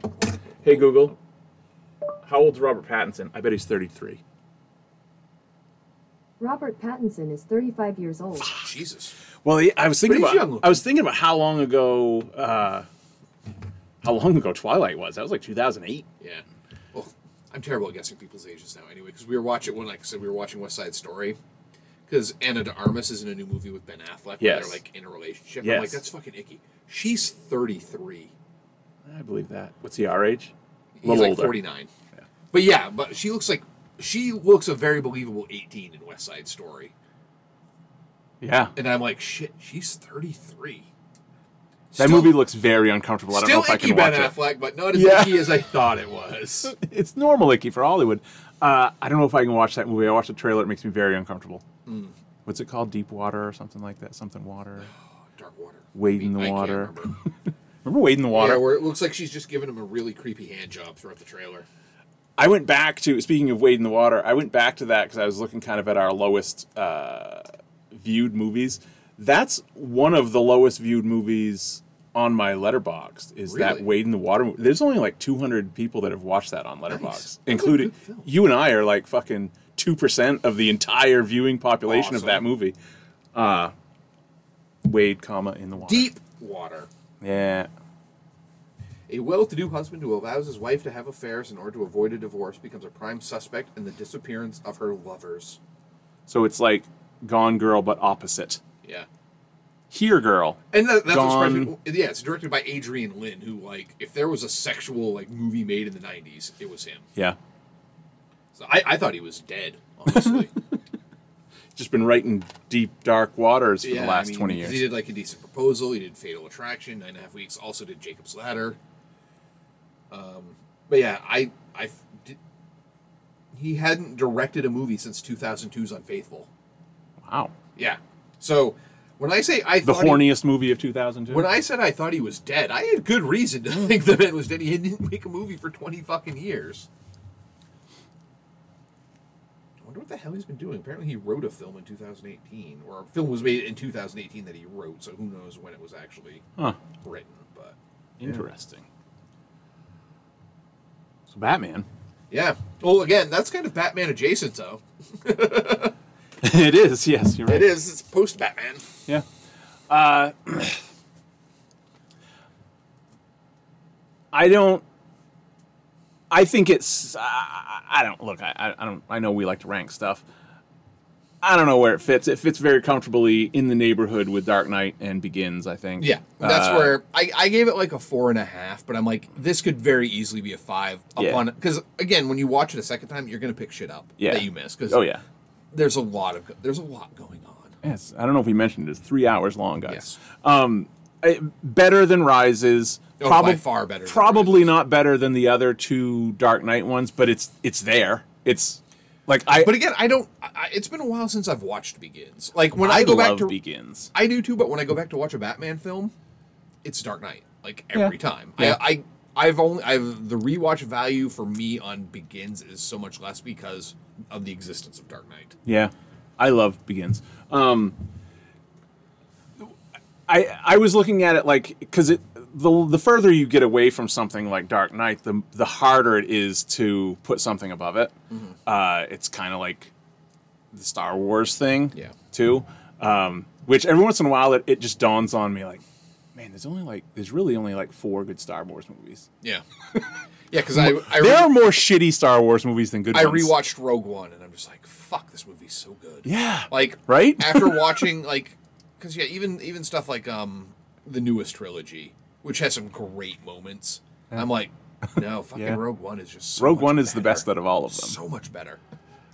Uh, it's just weird that from because mo- for most of our lives, I mean, for a very long time, I shouldn't say most of our lives. That's not true. For a very long time, the worst Star Wars movie was Jedi. Yeah. Like that was the worst it got, Yeah. and now it's like, And now you're like, shit. That's still better than almost all of them. yeah, Anything that's come after Jedi, that's still better than most all of those. the only one that's even close to me is Force Awakens, and Jedi is better than everything else. Like as far as the, the main Yeah. the main storyline, and yeah, after other than Force Awakens and uh, Rogue One, everything else kind of sucks. Um, sorry, but how did I get there? Oh, with Dark Knight and stuff. Uh, and we get this this feeling that like nothing can tar- top Dark Knight, nothing can top Dark Knight. I still hate the fucking Batman voice in Dark Knight, and I fucking hate the ending. Yeah. It doesn't make any sense, Dan. No. it's stupid. I agree. The more So- you think about it, you're like, But why, why, though? Why did yeah. Batman have to take the blame? But why though? Yeah. like, and and you're you can spout that line as many times as you want. It still doesn't make any fucking sense. You don't know. You could have just blamed it on someone dead. You could have blamed it on Eric on Eric Roberts. anyone. Eric Roberts also very dead at the end of that movie. You could have blamed it on I Carmine would Falcone. I would think it would have been a harder sell to people to be like, yeah, Batman did it, and people are like, that doesn't make any sense. yeah. No, no, he did because you see, he's the seer He's the hero, hero, they we need. you just we don't- deserve. you don't or- deserve or you don't want him ne- look there's a whole reason Yeah. so just just just go with me here batman did it and it's good that he did And if we ever find out that it was Harvey, everything's going to be awful. I, I do i understand the the desire to not sully harvey dent's name because of the good that harvey dent was doing Yeah. it doesn't make any sense that it had to be batman you don't even have to say that any that batman killed him like i, I don't it doesn't make any fucking sense Like I said. No, not it wasn't Falcone. Sorry, it was Maroni. it was Maroni. Yes. You could have blamed him. Yes. Who, who who's going to come back and say no? It couldn't have been that gangster that killed Harvey Dent. You know, the one that already tried to murder him couldn't have been tried to have guy. him killed in court. You know, we you had a bunch of witnesses to, to him attempting to murder this guy once. Yep. But no, couldn't have been him. Yeah, the ending Uh, the ending of that film is very very weak. And I remember at the time, even like as I'm watching it in the theater, going, What? "Wait, what?" that doesn't make any sense. so Batman's the everyone thinks Batman's the villain. How are they going to go with that? Well, and and And then they what don't because Batman stops working. For, and what does that do? Yeah. Uh, yeah, it's it's very strange. So if that can still be a five star pinnacle superhero movie with a bad ending and a terrible bat voice, um, this deserves to Yeah. be up there with it. And I love that again that it's different. That it's there isn't hardly any Bruce Wayne. That it's all detective. My biggest fault with the movie is how fucking dark it is. yeah. And I don't you, mean Have you the- seen Have you seen the uh, pitch meeting for it yet? yeah. Uh, yeah. Pretty soon we can just make a black screen and I don't know, play a Batman audiobook behind it. it is a very dark film. Like yeah, it's a very dark. It's it's it's hard. It's what was the other one? Was it Solo? That was also super dark. But that was super dark, I think, because they just So didn't have they the were trying. budget. They were trying to hide stuff. yeah. Um, this didn't feel that way. It felt uh, the darkness fit Yeah. because like it fit. Uh, but at some point, I want to see what's going on. A yeah, it makes me like I've got a feeling like I'll turn my TV pre-settings to sports the first time I watch that because that just brightens everything up, and I'll I'll see what it looks like like that. I'm going to be able to watch it during the day. I'll tell you that. No shit. No. uh, well, Robin will like come home and she's uh, I've got all the curtains sh- cla- show, shut and stuff, and she's like, "Why do you close yourself in, in the day?" And I said, "Well, I I don't usually watch TV in the living room during the day, but like if you try to watch anything that's like cinematic, you can't. Yeah, the TV because the TV tries to adjust to it. because it's like it's too bright. It's too bright in the room. Uh, yeah, so so Batman is an evening viewing or a basement viewing Yeah. because it is very very dark. Other than that, I don't know that I have. I don't know that I had a lot of complaints. Um, like you said, the the casting is I, excellent. I would have liked to have seen maybe a little bit more Alfred, There is yeah. That, oh, that was going to mention that too. There's very little Alfred. but I thought Andy Serkis was a very good Alfred. Yeah. Uh, but yeah, there's not much of him. But again, There's really it's it's it's very much a a Batman movie. It's it's him and Gordon and Selina. I mean, it's equal amount of Gordon as you got saying like be Batman versus Superman, where Jeremy Irons is in it, but not all that often. Uh, Alfred, yeah, Yeah. yeah. Um, Certainly not Michael Caine. Michael Caine is a integral part of of not just uh, Batman helping him do what he does, but also the the moral compass. And, Oh, and that was the other thing that I liked about this is that Wayne Manor isn't being used right now. This is like the Batman from like the late seventies, early eighties, where he's got a, t- a high rise. Yeah. you know, he lives in the city yeah, with, and I like that the Bat Cave is, from what it appears to be, like an un, a, a, an unused um, subway tunnel. yeah, for the most part. yeah. I, I like that because that makes sense. I like that you know when they oh they changed it because that that shit still exists in New York City, where you can find all these old abandoned rail lines that Yeah. they just closed off Right. because they didn't use it anymore. And yeah, why wouldn't a Bruce Wayne make use of that? What was the That way, Oh. he, that way he didn't have to fall into a cave again for five minutes. that uh, that done poorly is you remember in Amazing Two, Peter's father. Yep. It was so dumb. It was like a video game. Like, why would anyone do any of this? Yeah. it was so stupid. Uh, if you didn't, uh, if you don't know what I'm talking about, uh, Amazing Spider-Man Two, uh, Peter's father before he died was had this lair. Yeah. this would have cost millions of dollars to build lair in a uh, an abandoned subway tunnel. Uh, like, Oh, just great stuff, Also points for this Just Batman great stuff. film for not giving us the fucking pearls. Right? Uh, we I- did not have to see fucking uh, Martha and Thomas shot. Did you once again. did you happen to watch? It's like forty five minutes long. Dan Merle over the past like six months has watched every single Batman, No, every iteration of Batman movie, and he had he kept tally of, and then he ranked them, and he kept tally, and he called it popcorn and pearls of every time we've seen popcorn and pearls in a Batman movie. And out of the forty four that he did, he didn't count like um, Justice League. He didn't count it if Batman was not the central character. There were some Justice League ones in there, but it was like ones like Doom where he's he is it. Uh, he's the focal point. And out of 44, I think it was 12. 12 times in 44. That's 25. One out of every four Batman movies you see fucking Tom and Martha get shot. And uh, Joker appearances, I think it was half. It was like 22 out of 44. Which doesn't surprise me, but that's still that's a lot of Joker iterations. Yeah. And he And was why I like counting this one. We literally got him for a very, very, very brief scene. and he was counting he counted like long halloween as one he counted dark knight returns as one um, so yeah out of those 44 we've seen the, seen the waynes get shot it's like 12 times It's like a very specific like level of porn.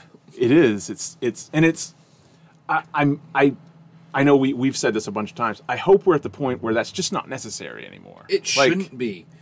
Like everyone knows that fucking story. yeah there's And if, if you have a young child who does not know that story yet, just tell them.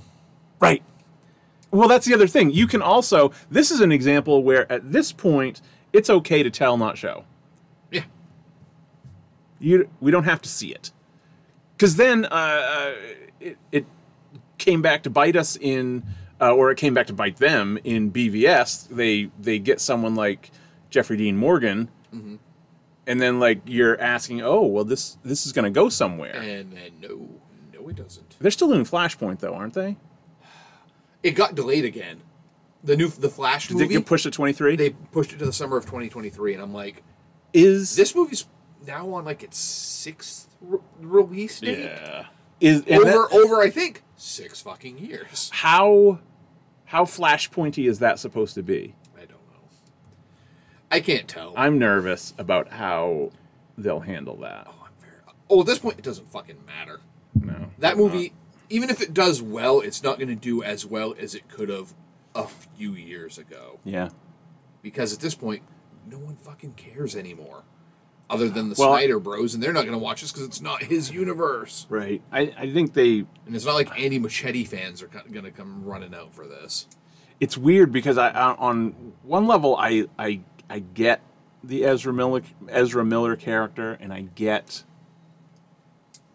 speaking of someone who has striking features. Um but like he's not Barry Allen. No, it's it's the same problem we had with fucking Ryan Reynolds in Green Lantern. He's yeah, not Hal. He's not playing Hal. He is He's- literally playing one of the other iterations. Yeah, that's the best part It's about the Ryan like Reynolds it's, thing. It's not even like it's just a weird version of Hal. No, he's Yeah. playing fucking Kyle Rayner. yeah. It's very And- strange. And Barry is, I mean, and the Ezra Miller Barry is very much a Wally. Yeah. Any version of Wally, because there's a j- jillion versions of Wally, but they're all pretty close to that. I mean, if you had to, if you didn't know going in, you would be like, yeah, that's a Wally Flash, Yeah. but it's not. Um, yeah, the Reynolds Green Lantern thing is still. And if you go back to that movie, actually, the, the best way to, to, to really put it all into perspective is to watch the pitch meeting when they lay it all out at once. They're like, and we're supposed to be rooting for this person? Yep. the first time he uses his powers is to beat up all the people whose jobs he lost by fucking around and crashing the plane or whatever. Yep. And like they're justifiably mad at this asshole because they all got fired. And he his first use of his superpowers is to beat the shit out of them. and he's the hero? what? Oh yeah. Um man, if they could I know we're talking about Batman, but if they could do a good Flash or and or a good Green Lantern, that I would just be so happy Yep. because I think it would be so easy to do. Yeah, I, I don't understand how they haven't. It's it's The guy It's in charge of- frustrating. the chief creative officer for your movies is the guy who's written the who's best Green written the Lantern. best Green Lantern and the best Flash stories. How is it possible Yep. that you keep fucking these characters up? It doesn't even make any sense to me. But man, that Green Lantern animated series was good, wasn't it? Sure was. Glad they tanked that. Jesus. What else we got? Oh, Oh, I watched oh. Turning Red. I watched Oh, Turning Red oh. and the Adam- Adam Project. Oh yes, turning red. Actually, we can pause and say the P before we get All right. too far into this. I can't find it. Pause. All right, we're back. Thank you. I wanted to be able to, you know, make sure we gave proper time to, to seeing red because this is a film that I would have had zero desire to probably see anytime soon. Yeah. Because again, it's like I, I'm actually behind on my Pixar films. I still haven't seen Luca, and I haven't seen Disney's Encanto. So I'm I'm behind on my Disney Pixar viewing. Um, I, and I would have had this one would have. It looks cute. I will say uh, this is a is an uh, a good pairing with uh, Encanto because both of them are they have very similar themes. Um, they're both. I mean, we always get uh, think about your Wes Andersons. Every Wes Anderson movie is about daddy issues. Oh yeah. Encanto and Turning Red are both about mommy issues. Um, about how mothers and daughters have very complicated relationships, and there's it's a very much a love hate sort of thing. Um, and in Encanto, it's more the grandmother. Um, it, that doesn't matter. it's still the same themes. Still Um, matriarchal in nature. That's interesting when uh, I hadn't thought about Encanto comparing that way about which one I liked more. I'm usually, I've said before, I'm usually, a- I, I made the revelation about a year ago. Uh, it dawned on me one day that maybe I just don't like Pixar movies.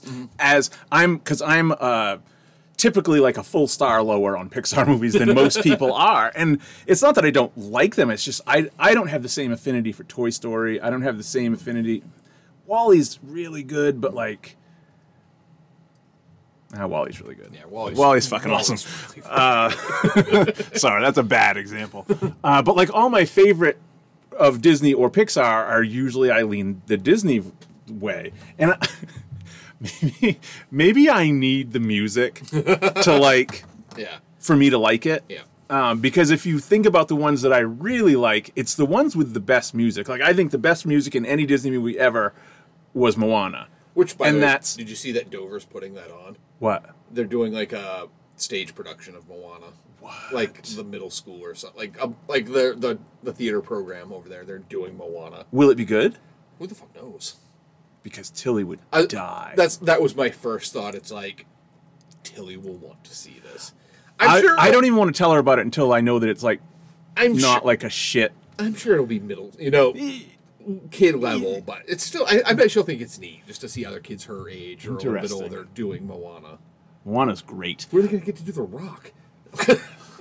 what jacked up steroidal kid are they going to get? Uh, I know you're a junior on the high school football team, but can you do this with these like Yeah. twelve year olds? I want you to bully this 11 year old girl for like two hours. uh, interesting. Um, I think, but I think in this example, I think I like turning red more. I, Encanto didn't hit for me the way other ones do, and I and there's a couple of good songs, but I think it's mostly I just didn't. I feel like he was mailing it in on those on the Encanto ones. The Bruno song is good; it's very catchy. Uh, and the one that's up for best song is fine. But the rest of them are just like, yeah, they're just kind of songs. Whereas the ones in Moana, they're fucking good. There's like, there's, Oh, yeah. they're all like really good They're songs. bangers. Yes. um, whereas they're not in, I, or uh, look, it, the look, the soundtrack's doing fine. Yeah. Yeah, the, the streams are up. Uh, Lin's getting checks, fucking out his ears, I'm sure. Um, but really, for me, it's just the Bruno song. That, that one's good, and then the rest of them are just eh, whatever. Um, I, I, yeah, I think I like Turning Red more. Uh, so, Turning Red is about a Chinese family living in Toronto. Uh, girl is turning 13. Um, or has uh, not turning 13 is 13 um, and she's experiencing some changes Yeah. where the women in her family around this age a uh, uh, a the spirit of a red panda takes over there. Dan, it's not subtle. I, I know. I know. I if you're know. if you're looking for subtlety in this metaphor, you ain't gonna find it. Um, uh, it, right down. I mean, it's it's not even right down to the she runs into the bathroom and her mother's outside trying to say, "Well, this happens to people Yeah. your age and all this stuff." Whereas you, the audience, are like hearing, "Oh yeah, this is a typical teenage girl type thing." Uh, whereas she, they in the movie are literally talking about a she turns into a giant red panda. Yeah. Um, I don't understand. You kind of hit on it a little bit before we started because you said you want to talk about this movie because people are fucking big mad about it. Yeah. Um, because as one of it doesn't hit the four quadrants that a Disney Pixar film usually hits. It's like because they're like, well, Ooh, explain to me the qu- quadrants. I'm curious. well, you know, like the family friendly, but still Oh. the parents. You know, it's made for Oh, oh, oh, oh, those, oh. those type of quadrants. Gotcha, gotcha, They're like, you know, and how am I supposed to relate to this character? You know, she's Guess what, Chi- bro? she's a Chinese teenager in Canada, and I'm like, like, guess what, bro? It's not for you. yeah. And and and Great if you like it and want to watch it, but And you know what? If this is your favorite movie, I'm questioning some things. or no, if you were expecting this to be yeah, like, you know what? I watched the trailers and I was like, you know, this is fucking right up my alley as a 46 year old white man in Maine. yeah. I, And then I fucking start watching the movie. It turns out it's about a 13 year old Chinese girl in Canada. What the fuck? This was not a surprise to me, Dan. Period. This was not a surprise to me. No. Dan. And you watch like and like you said, you watch the trailer, and it is not subtle. What? What? Because it could have been cause it could have been any color panda. But no, it's a red panda. red panda. um, It's it's they're not going for subtlety. It's also not, and it's uh, to me, it's not even a. Uh, Like, did they, he watch Mitchell versus the Machines and get mad that there's a lot of machines? Like, I, I, I wanted there to be human antagonists. Mitchell's versus Machines is better than this. oh, well, I will Machines better than machines. is better than a lot. I will say that. that film fucking rules. Yeah. Uh, yeah. Anytime you can get Danny McBride to be a sympathetic father figure, you've done some fucking work. Anytime you can just get Danny McBride to be likable. You have done some work. Yeah. I just uh, sometimes I watch the these little cut ups on YouTube of like you know the funniest scenes from whatever movie, and you just Yeah. kind of want to get a flavor, and you don't want to watch the whole thing. But his intro in the what the fuck is it called? The one of the the world ends This is the end. Is amazing. I'll jerk off all over that fucking thing. I'll jerk off anywhere fucking The want. whole breakfast scene is fucking great, and it's set to Cypress Hill, and he's Yeah. just fucking. Oh my gosh, Yeah, I've, that scene is fucking gold. I've never seen an episode of Eastbound and Down. Me neither. I'm not sure if I could, Me neither. but I yeah, Interesting. but yes, we've never spoken to the, about this, yeah. by the way. But yeah, I will watch Danny McBride highlights all fucking day Yeah. long because that's for me how he's good in tolerable doses. Yeah. Well, and I, I don't think I could watch an entire TV show dedicated to him just being a bit of an asshole. this is the end. Is it's actually perfect McBride because it's it's a highlight reel. Yeah. He's he is coming in hard and fast. And all the other characters fucking hate him, so it oh gives yes. him permission to. Oh yes. Time out. Uh, yeah, we're back. So um, yeah, that that's that's my favorite McBride. Yeah. Is this is the end because he is because everyone is playing a heightened version of themselves. I hope. Well, except for Jonah Hill, who is just playing a straight psychopath. Yeah. Um, and dear God, I hope. Uh, what's his name? Michael Cera's playing himself. Well, he's not around very long, so if you haven't seen This Is the End and that that type of though you don't like those types of movies, well, you probably still wouldn't. But I think that's the height of their self awareness as to what it is. yes, yes, yes, Yeah. exactly. That's Yeah. I mean it's it's it's not Like- an Apatow film, but it is it's all everyone who's It's ever been in an. Apatow film. It's got Apatow written all over. I'm actually surprised he wasn't in it. but The, the best line in the movie though was Mindy Kaling. My God, if I don't fuck Michael Cera tonight, I'm going to kill myself. I don't know why, but that line is so fucking funny to me. and it feels like she wrote it. Like, Oh, you Know, definitely. she, like you Yes. know, most of these characters when they got together for that film were just like, Oh, yeah. what do you want to do? Yeah. Oh yes. What do you want to do? And, Yeah. and Dan McBride's like, I want to have a monologue about jerking off over a porn mag. Yeah. Till he's gone, right? Yeah. I'm gonna make breakfast, and it's gonna take forever, and I'm gonna be a dick about it. Um, that's a good movie. Uh, how did, what were we talking about? Oh, Turning Red. Yeah. The problem, the, the problem I had with the movie, had nothing to do with the theme or anything like mm-hmm. that. I didn't like the way they went about it. The whole thing is they're trying to. Her and her friends are trying, are wanting to go to this concert. Yeah. of this, you know, it's a generic Boy boy band, band. yeah. By the way, this takes place in 2002. Oh, no kidding. So, Well, I, I noticed, Insert your I noticed there was an 2002. NSYNC song, or no, not NSYNC. It was. Is it Timberlake or It's gonna be me. Whatever. I don't know which. I don't know if it's him Oh. solo or with a group, but in the trailer, that's one of the songs they use. oh, they did. I didn't notice that. Yeah. Um, Uh, I I notice all the Timberlake. Yeah. I normally, typically, I would. Uh, so that's the whole. That's kind of the the the movie is leading up to this uh, to this concert where this I think it's called Four Town or something like that. I don't know. Um, every time I think of any when they do fictional boy bands, the greatest fictional boy band of all time was from Gravity Falls. uh, in Gravity Falls, they were called. oh, I don't even remember the name of the band, but they all looked exactly alike. And after the show, they had a very much a Lou Gorman character, like the big fat guy with the glasses that's the manager. And after every show, they put them back in their hamster cages, and it's fucking hilarious. What the hell were they called? And all the every sentence ends with "girl." Great, but anyway, uh, so there's this there's this band that's coming, this boy band that's coming to the Sky Dome in like three weeks or whatever. And the whole thing is uh, once you have gotten the panda, you have to do this ritual to uh, trap that to get the panda spirit out of you. And each of the women in her family, uh, going back generations, you end up with a charm, uh, whether it's your watch or a bracelet or a neck, whatever. whatever you get what I'm saying. Uh, that contains your panda spirit or whatever because you've gotten it out or whatever. So they have to do this certain ritual, and it has to be on a certain night, and you know the moon has to be It's just right. of the concert, isn't it? At first, it's not. And then they realized that when they looked up the date of the concert, they were looking at Toledo and not Toronto. And Toronto was the day after Toledo. And they were like, fuck, that's the day of the fucking ceremony or whatever. so, my problem with the movie is the way they go about getting. Because they don't have any money. The parents don't want them. No one, none of the, nobody's parents want to pay two hundred dollars a ticket to go to this fucking show, and they think it's stupid and whatever.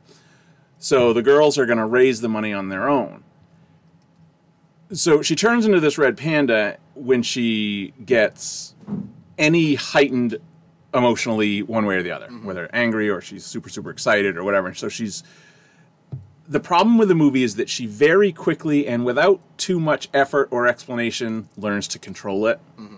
which i didn't think there was enough of a journey there. Again this is a pixar movie guys. This it's only like Yeah, because you would have thought like maybe one of the other, if it was that easy, any of her descendants could have shown her how, could have, would have done Right. that and showed her how to do it. And it also, I always felt like they were going to come back to accepting your panda. Mm-hmm. And spoilers for Turning Red, she does, but the rest of them don't. And I felt like that was kind of a misfire. Like, hmm. what have we learned here? Uh, that your parents are stupid.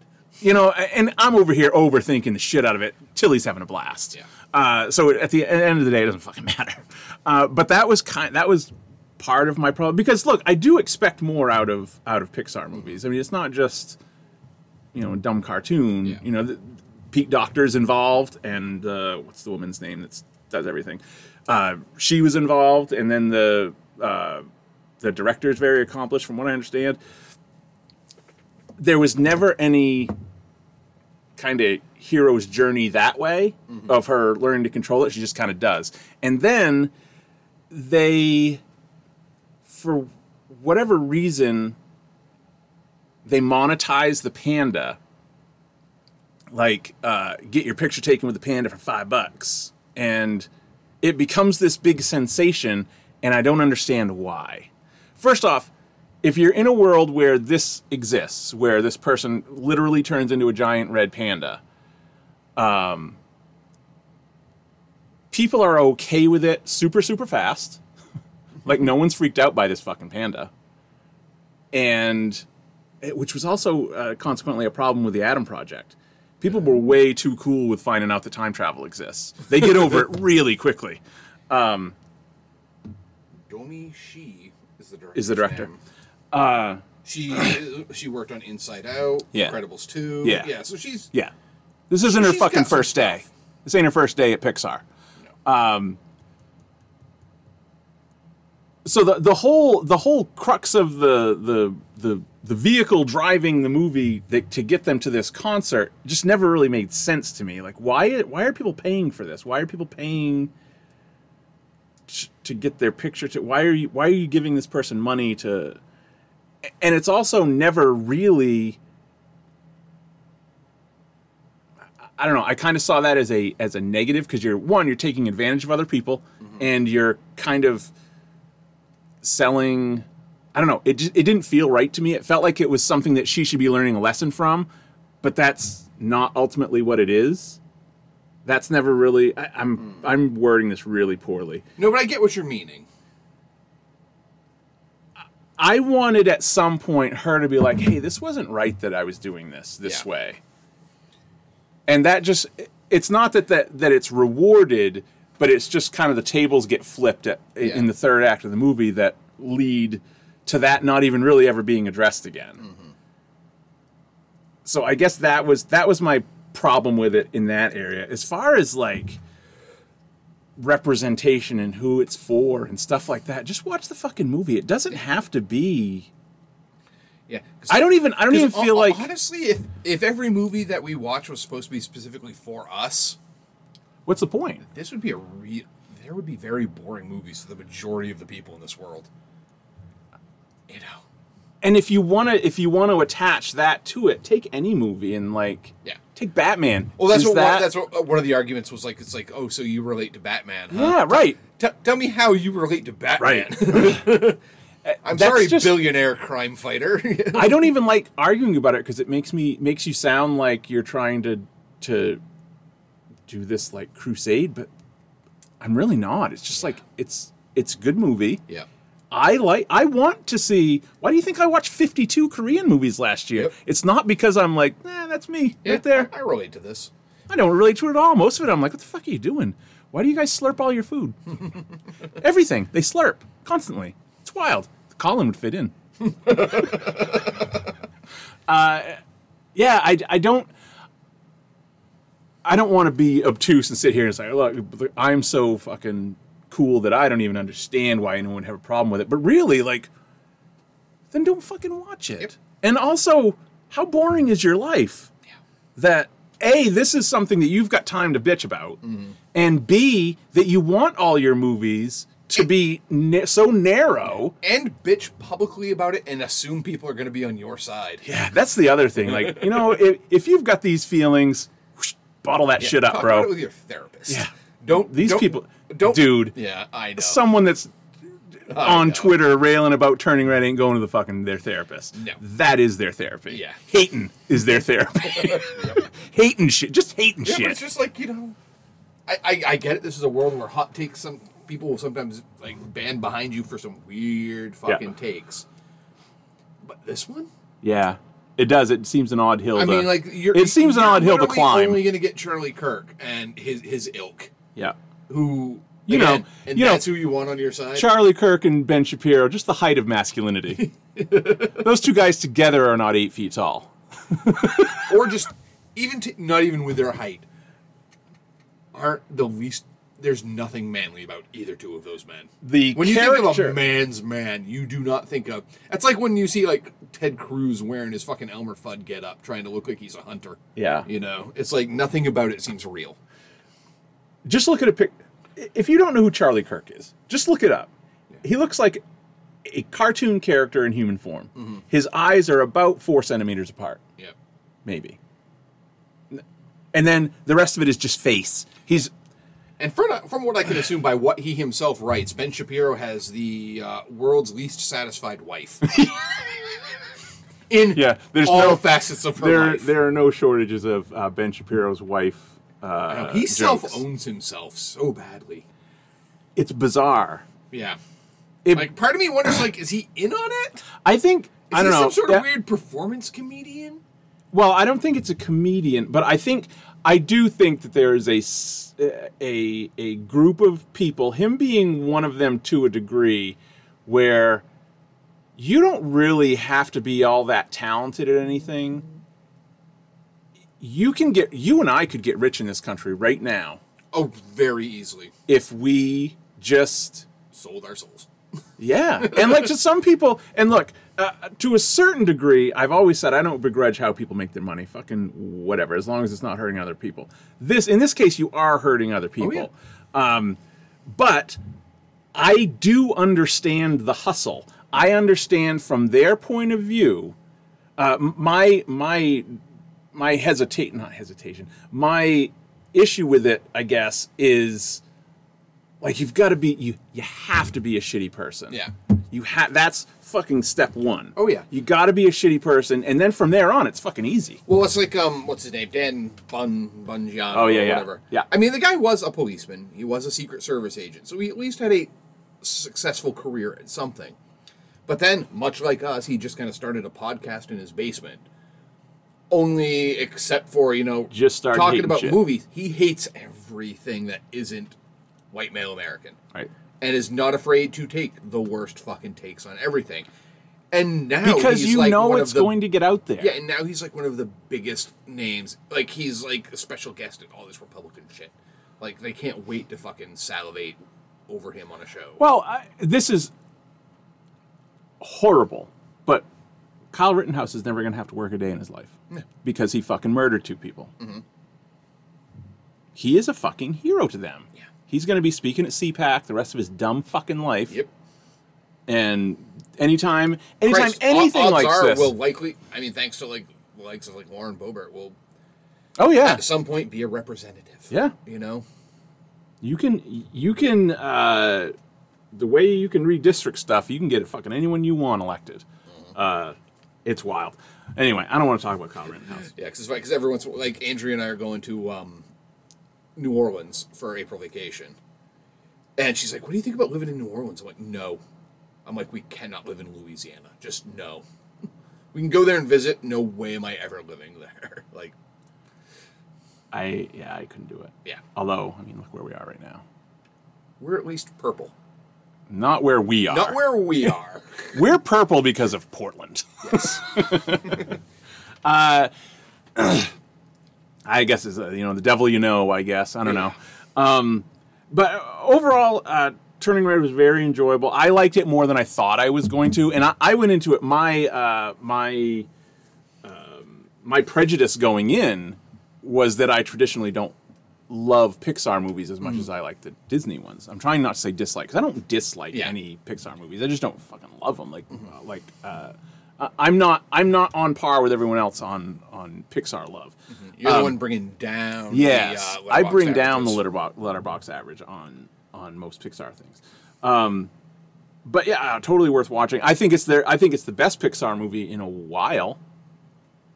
What was the last couple? Uh, Onward was one. See, and Onward was Soul. sure. They, I mean, Soul was good, but they got into a streak there for a while where a lot of their films seemed very because Soul plays very much like Inside Out. Yeah. Um, this is probably the best Pixar since Inside Out. What was that like 2014? Yeah, they did 2004.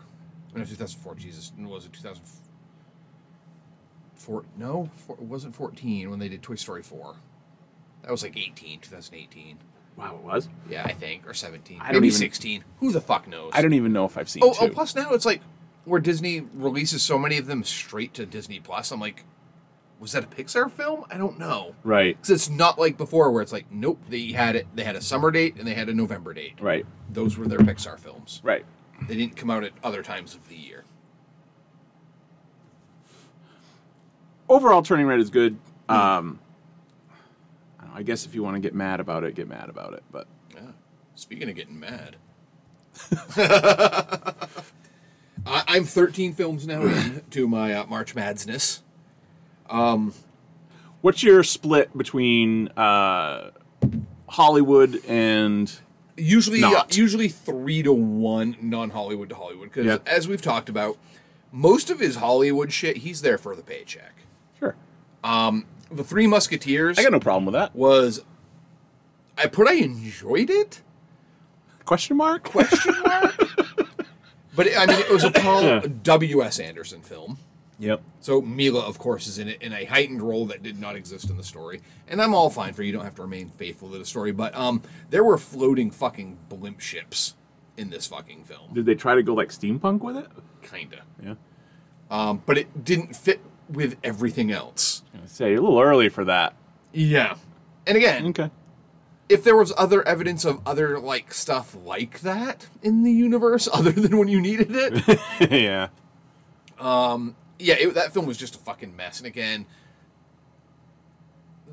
don't throw fucking Logan Lerman as your as who your your main guy is. talk about a blank slate Exactly. fuck that guy Um. Yeah, but like Ju- Juno Temple's in it as Queen Anne, or the soon-to-be Queen Anne.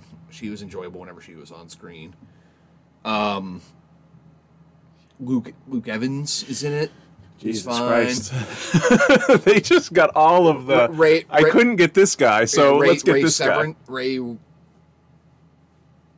not Severance. Ray guy who was the, se- one of the other Punishers. I'm, I'm on my fucking Letterboxd. stevenson Stevenson. Okay. Yes. Uh, Orlando Bloom is briefly in it. Uh, I couldn't even tell you who the other fucking musketeer was because I'm like, I'm, am I supposed to know this guy? not gerard depardieu Matt Mc, Matthew Macfadyen. What else has he been in? That name sounds familiar. Uh, Pride and Prejudice. Never Anna mind. Karenina, Robin Hood, Frost Nixon. So he, I'm sure he's done good work. What's he look like? Um, that guy? Oh yeah, no, I don't know. Very, Never, very. never mind. He, he's a he's a Brit. Yeah, he, look- looks, like very a Brit. British. Um, he looks like he could be French too, though. Yeah, it, it was very over the top, kind of stupid. Um, King Arthur was another one that I was surprised really sucked. See, that wouldn't surprise me. Uh, Well, listen to the cast. These are the Knights of the Round Table: Clive Owen, uh, Eon, Eon Grif- Gruffudd, yeah, yeah. Mads Mikkelsen, Joel Edgerton, Hugh Dancy, Ray Winstone, um, Ray Stevenson again, If you're good at a thing, Till Schweiger, Stellan Skarsgård, um, Keira Knightley as a really actioned up Guinevere, which again didn't really make a whole lot of sense. Stephen Dillane as Merlin. Great fucking cast. Why you had Antoine Fuqua direct this? I'm sorry, he's the worst. Yeah. Like, Unless He's Denzel is in his movie to overcome Antoine Fuqua's. talk about a guy who. I don't know. I think partial. The, the world really wanted him to happen. yeah. And he's one of those that puts his name in his titles of his movies. He sucks. Yeah. Like he's made like one good movie. And again, Training Day, because I'm assuming that's the one you're talking about, And that's has a lot of problems. I've seen tra- I, and I've I- say that as his one good movie. I've seen it once. I've never cared to watch it again. Um, Southpaw, which again Jake Gyllenhaal was fantastic in. The movie's a fucking mess. He is not. He, he's just not a good director. He sucks. But he keeps he getting. suck, Danny sucks at his job. he keeps getting all these big fucking films because I guess people like working with him. But again, he his films, I'm always like, this doesn't make sense from a story perspective. Look, I'm sure he's a nice all. guy. Yeah. Um, but yeah, putting him in charge of a medieval film, Yeah. bad fucking call. yeah. Um, it, it's it's just a mess, and I'm like, with this cast, how can you not make a compelling King Arthur film? Not adding Dev Patel, I guess. Yeah. Um, Which that didn't get a single Oscar nomination. I know. Not for anything, Dan. I know. Not even That's like, How does that not get costume design That or is visual effects or wild to me. cinematography? Yeah. Again, Speaking of- hashtag Oscar so white. Hashtag Barry Kogan Day, I guess. Mm-hmm. Keoghan, Keowen, Keowen. Yeah, so so far I've been I've been trying to balance it because like honestly the only Mads Hollywood films that I've enjoyed so far Casino Royale, which was like what introduced the world to Mads pretty Right. much. Right. Um, Which is funny hearing him talk about it because he's like I was nervous, but then I looked over. He's like, but then I looked over at uh, Christ Daniel Craig and I realized that guy's got to be shitting his pants. True. so he's like, so I realized I couldn't he had very little pressure on him, actually. exactly. That's what when he's it, like. you when know, it comes right down to it. yeah, that's and that's how he looked at it. uh, and I'm like, No one gives a shit about me. exactly. no one's going to care. people are mad. People are mad. Or people are mad just knowing it's him because his hair's not the right Yeah, he's I'll be fine. Yeah. yeah. Um, I watched uh, Valhalla Rising, which is um, one of the earlier um, Nicolas Winding Refn films.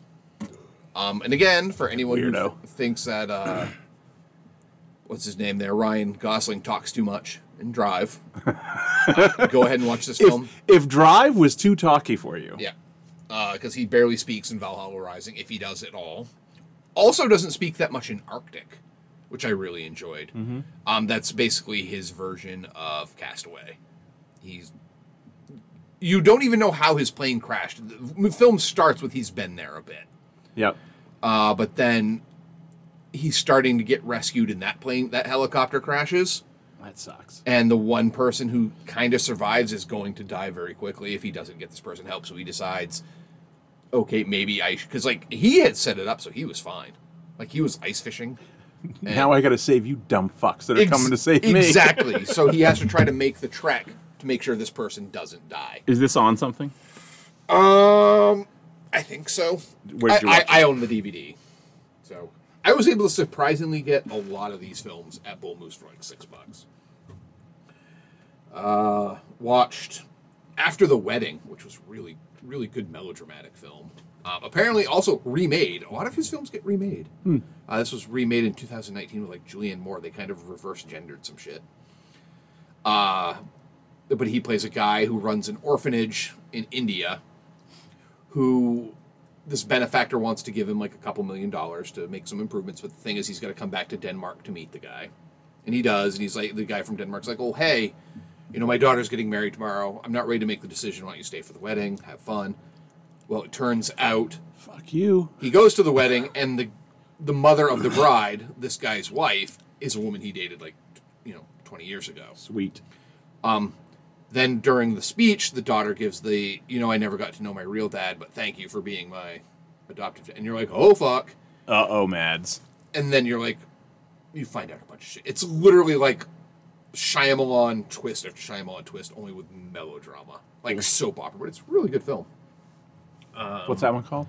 After the wedding, I watched Pusher, which is when Winding Refn's first film, where he plays kind of like a criminal guy. Uh, reminded me a lot of like Scorsese's Mean Streets, where it's just a very street level criminal, short, small film, but really well done. Uh, I talked about The Green Butchers briefly.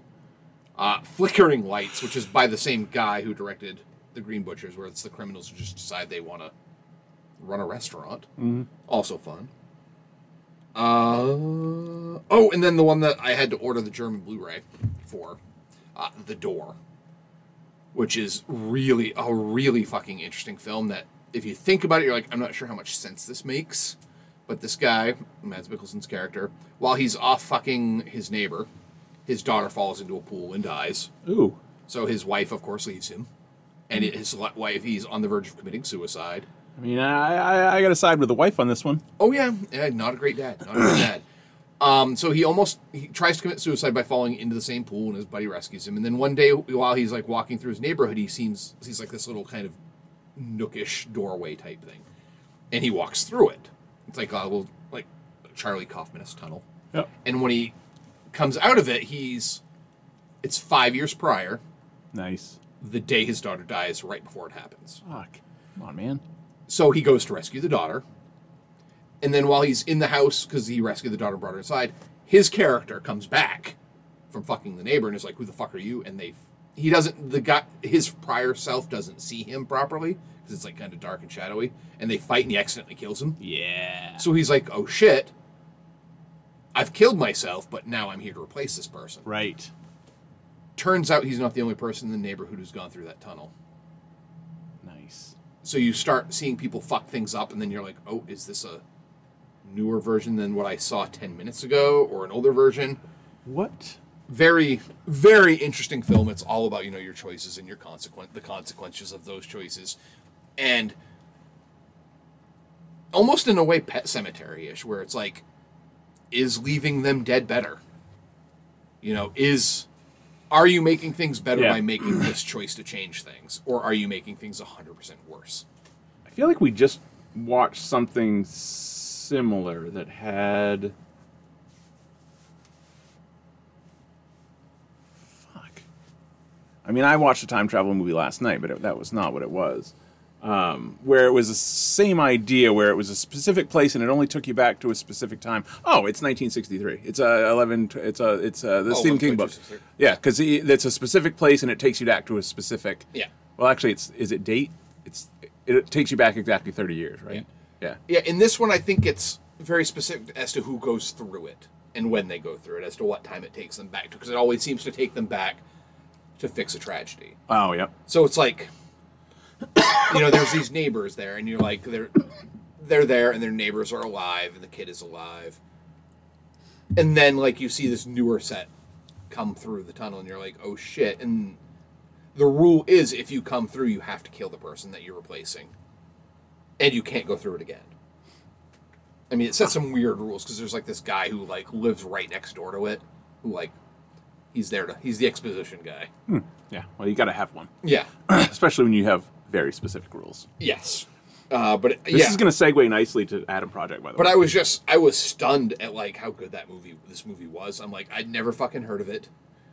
I just was going through his you know filmography because again this all, all came about because I watched um, Riders of Justice and I'm like shit that was really really good. Yep. And then just realizing how many Mads Mikkelsen films are out there that I've never fucking seen. And this is one of those ones that I would have never ever come across in a million years because again, No. it's playing on fucking IMDb TV Yeah. um, has never had a theat a U.S. media release. Like like I said, I had to order the German fucking Blu-ray. But this it made me very happy to watch it. And then I watched another round, which was the one that they won the Best Picture Right. foreign language film for. And again, four fucking times he's brought a film in the past decade as a Danish best best picture. I don't know why he doesn't. Oh, maybe he just doesn't want to. But it's like it's weird that he doesn't get more mainstream Hollywood film roles. Oh, I that bet he could. Are, that aren't superhero-y or genre based. Interesting. I'm. I mean, I'm sure it's a choice at this point. Yeah. At this point, definitely. Um. Yeah, he just comes, gets his fucking Marvel money to Yeah. be the be the very bland villain in Doctor Strange, and then goes back to. And I'm sure like the money he makes on those films can fund a numerous amount of pictures in Denmark. Yeah. And uh, yeah, like I said, the names. I mean, Denmark's Well- not a huge country, and it's funny because like a lot of the same. I'm seeing a lot of the same names involved. It's. I was wondering if you were gonna start getting the same, because like the the the. We think of we're used to Hollywood. Hollywood is, and we when we say Hollywood, we're talking about the American film industry. It's huge, Yeah. and there are thousands and thousands and thousands of actors. Um, in other countries, that is not so. Yeah.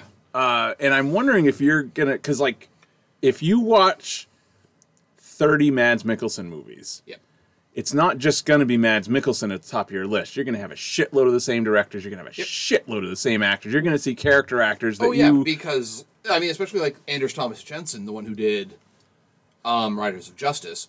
He's been making movies with Mads like every five years, going back twenty years. Every four or five years, they ha- they're in another film together, and he's Mads is like, no, I love this guy. I'll always Yeah. anytime this guy wants to make a new movie, I will be in it, even if it's a small supporting role. I'll be fucking in the movie.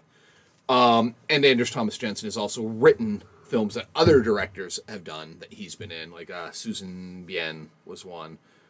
And then there's um, the one who's probably the most well-known Danish director, Thomas Vinterberg, because he was part of the whole Dogma 95 movement with like fucking oh Christ, Lars von Trier, who's also Danish. But oddly enough, Mads has never been in one of his films, as far as I can tell.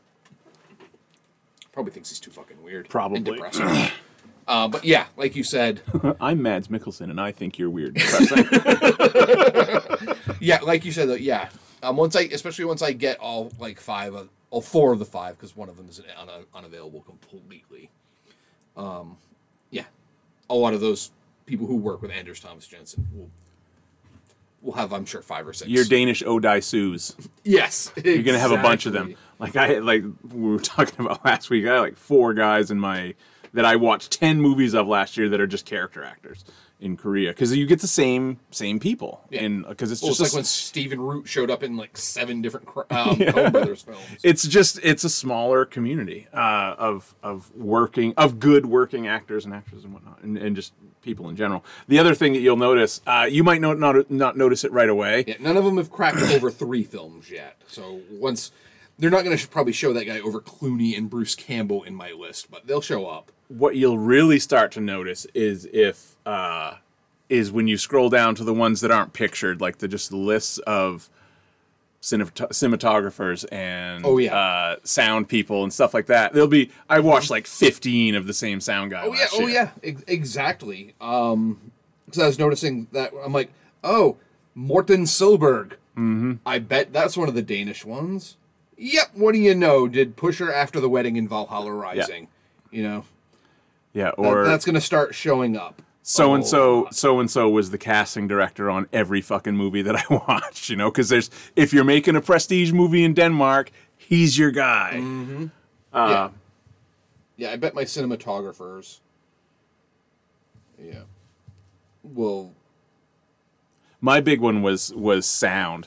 Um, every Korean movie goes to like the same four or five sound people, and like I had like three or four of them that were over ten, and it, that's just what you're gonna get when Uh, well, you I've have got a Greg Orloff with nine, but that's only because he's done sound for the Coen Brothers. yeah. Todd Toon. That's a great name. You Can't do anything but be in sound of that kind of name. Yeah. Oh, speaking, uh, you're not gonna you're not gonna get this reference unless you Oh, yeah, did um, see it. The uh, composer Jeppe Kaas. Yeah. Yep. I can tell you without looking, my number one composer from last year was Mowg. He's a he's a one name, one word name guy, South Korean that does everyone's fucking score. Um, how did we get? Shit, I lost my train of thought. Oh. I, I, had a good one. Uh, are you is are you done with Mads? Oh yeah, I'm done with Mads. There will be more to come because it's again month long thing. On the time travel thing, you you mentioned like you have to have you got to have an exposition guy in a time travel movie. Uh, we watched the Adam Project last night. It actually worked out really well because kind of Friday night, uh, this weekend, a a very Tilly movie came out in Turning Red, and a very Colin movie came out in the Adam Project. Um, Adam Project is uh, Ryan Reynolds. Guess what? You're getting Ryan Reynolds. Uh, it's also from the director and producer uh, um, of well, Reynolds produced it also, but uh, uh, Free Guy, uh, Shawn Levy. He's also going to do Deadpool three. oh, I didn't know that. Yeah. Uh, this is maybe, and it might be because of the level of movies. I feel like we've been concentrated. We've watched fewer shitty movies this year, I think, than ever before, and Yeah. we've watched fewer m- kind of mid type movies. I, I've been watching like really good stuff. Um, you know, like Paul. and, You know, the oh, just barely missed an Academy nomination. Yeah, you know, you get it. Those films. So maybe I'm a little uh, pretentious and dickish about uh, my criticisms right now, but like, Adam Project is very is perfectly enjoyable. It's not as good as Free Guy. Um, perfectly enjoyable, but man, do you have to shut it off because the time travel stuff makes no sense. like, not that it doesn't make any sense. They don't do, and I think it. I think it was a choice. It was like, look, we can either get bogged down in trying to explain this, Yeah. and trying to make it make sense, or we can just fucking have a good time and I can fucking spit one-liners. yeah. And they decided to go with that, mm-hmm. especially since there is a younger he. The most of the movie. I should explain the movie if you don't. Know just say I'm not looking for Interstellar with this film. You ain't getting it. uh, do not worry. that is not going to happen. Um, the whole it, the the the premise is pretty cool. Uh, until you start to poke holes at it. Don't ask any questions, Dan. okay. Um, question free. Yeah, because you will not like the answers uh, if you get any. Um, so the movie opens with uh, fully uh, a full adult uh, Ryan Reynolds in some sort of dogfight. Uh, it is clearly it's 2050. I mean, I shouldn't say it's clearly the future because of what it looks like. It fucking tells you it's 2050. Um, you get very quickly time travel has been invented. Actually, I think there's exposition that tells you that time travel exists. Or no, it just says uh, there's a little opening uh, crawl that says you know fuck, time travel exists. Get used to it, motherfucker. um, so the jet is the time machine, and it's sort of like the DeLorean when you're going fast enough or whatever, and you do the thing. You just kind of up. You can shoot a portal out, and it, you fly through it and it disappears he he's getting shot at or whatever because he has stolen this jet. Uh, he's the pilot, but he's like going rogue, and because some shady shit has happened, time travel wise, uh, sort of Biff Tannen uh, and they actually they, they don't they don't uh, they don't hide that. It's it's like oh like Biff. they do say that in the movie. Um, so he is going back in time because as and I won't go too far if you if you want to really get into it. Uh, his father, Mark Ruffalo's his dad. Uh, he has died in a car accident, but he was a physics professor and he kind of unknowingly invented time travel. One of his theories turned out to be how time travel is possible and how it works. Um, his sure enough, there was a partner that screwed him over, and uh, after he died, uh, an older version of that person came back, told him what stocks to invest in so that they could make this super powerful and, and basically rule the world with this time travel company or whatever. I just realized now there's like a category for Letterboxd, like movies in which Mark Ruffalo explains time travel. Yeah, there is. I've been seeing a lot of those lately of the of the people making Letterboxd lists, very specific Letterboxd lists that like two movies fit into. um, those are funny. Uh, so he's going back. He needs to go back to 2018, but he goes back to 2022 because he didn't. You know, he was doing it in a hurry and he went. He, he missed. He didn't jump to the right time. Gotta, Uh, gotta pay better attention than that, pal. Yeah. So what he's really come back to save is his wife, who is Zoe Saldana, who has gone back to 2018, but no one knows why, and she didn't come back because they they they're pilots in this like time force or whatever, and she has disappeared, and he is going back to find her. He goes back to 2022, which he's missed his window uh, and meets 12 year old him. So if you don't like Ryan Reynolds' shtick, stay far away from this movie because there's two of them. Because the boy does a wonderful Reynolds. Uh, and he's really good. The kid is good. I think he's going to be, he'll be something. Um, and I don't know. Everyone is just super okay with it when they find out. like this 12 year old I mean, at first he's like, "Oh, you know," you see it in the trailer. I mean, if you've seen the trailer, you've seen their, their introduction, most of it anyway. I don't know. Everyone just kind of gets past it pretty quickly, and the rules of time travel are, boy, they're tenuous at best. uh, as far as being like, okay, I'll I will go with your movie. Um,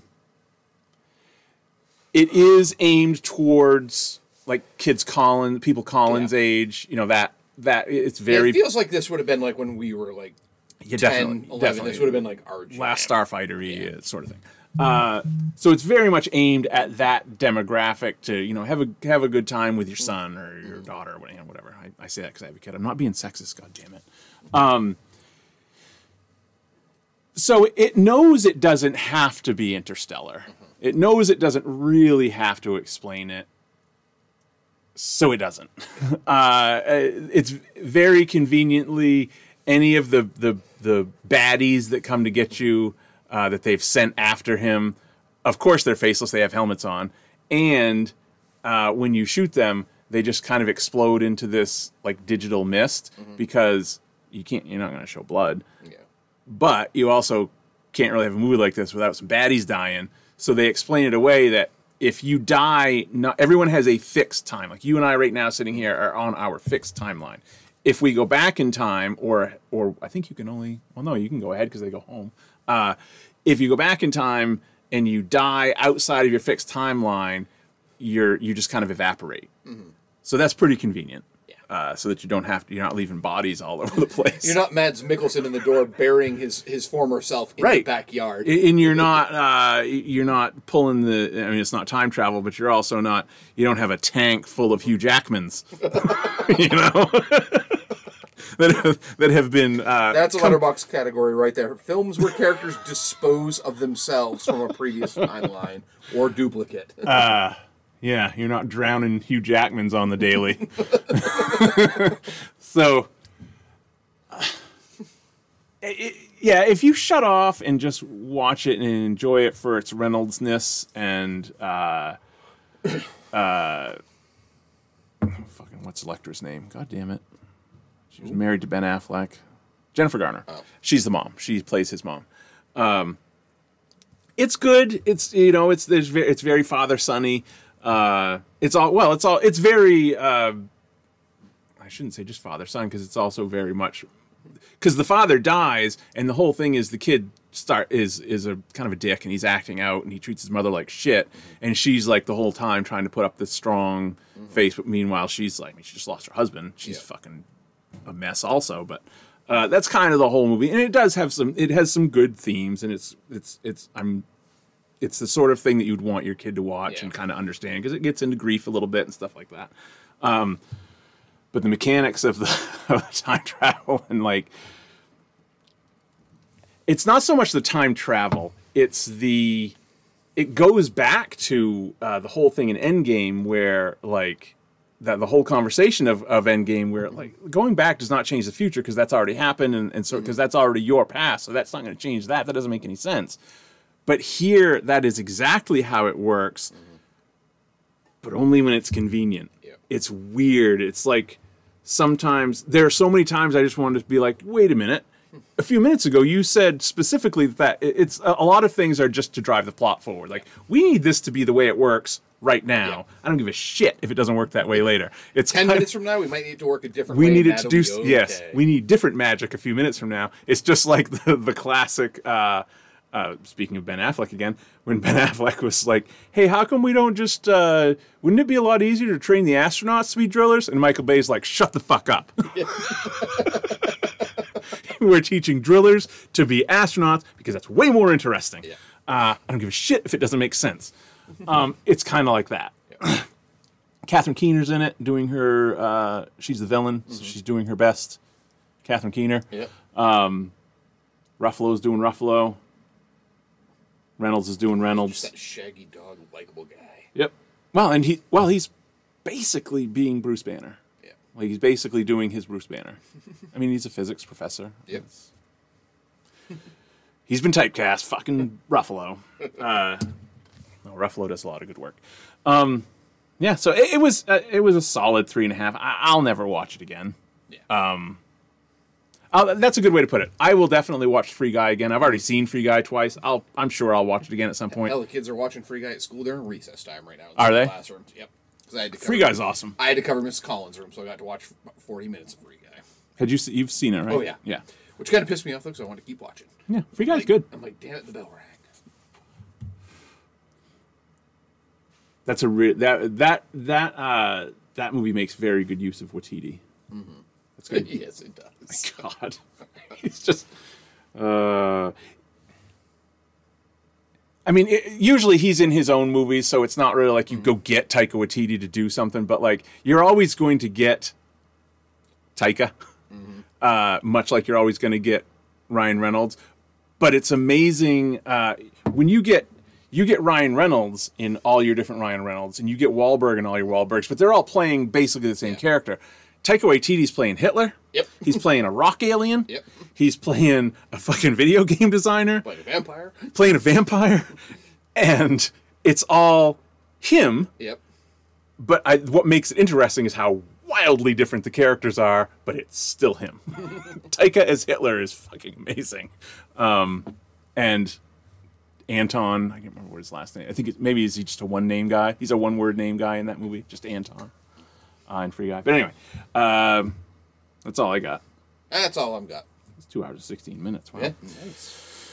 All right. Uh, is there anything else? What's coming out? I feel like we kind of we we were kind of leading up to some stuff coming out and hit the hump, and I don't remember. Is there nothing else until I'll, summer? I'll have ne- I'll have like West Side Story watched by the end of this Mm-hmm. week, hopefully. Maybe drive my car.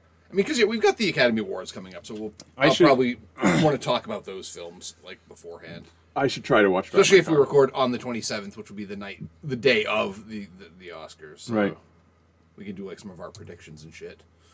Because this year I'll actually, if I will have watched all of the Best Picture nominees, Oh wow. which for a year with Well, 10 nominees is fucking Because it's a month later than it usually is. that, and so many came out streaming really Immediately. quick. Yeah.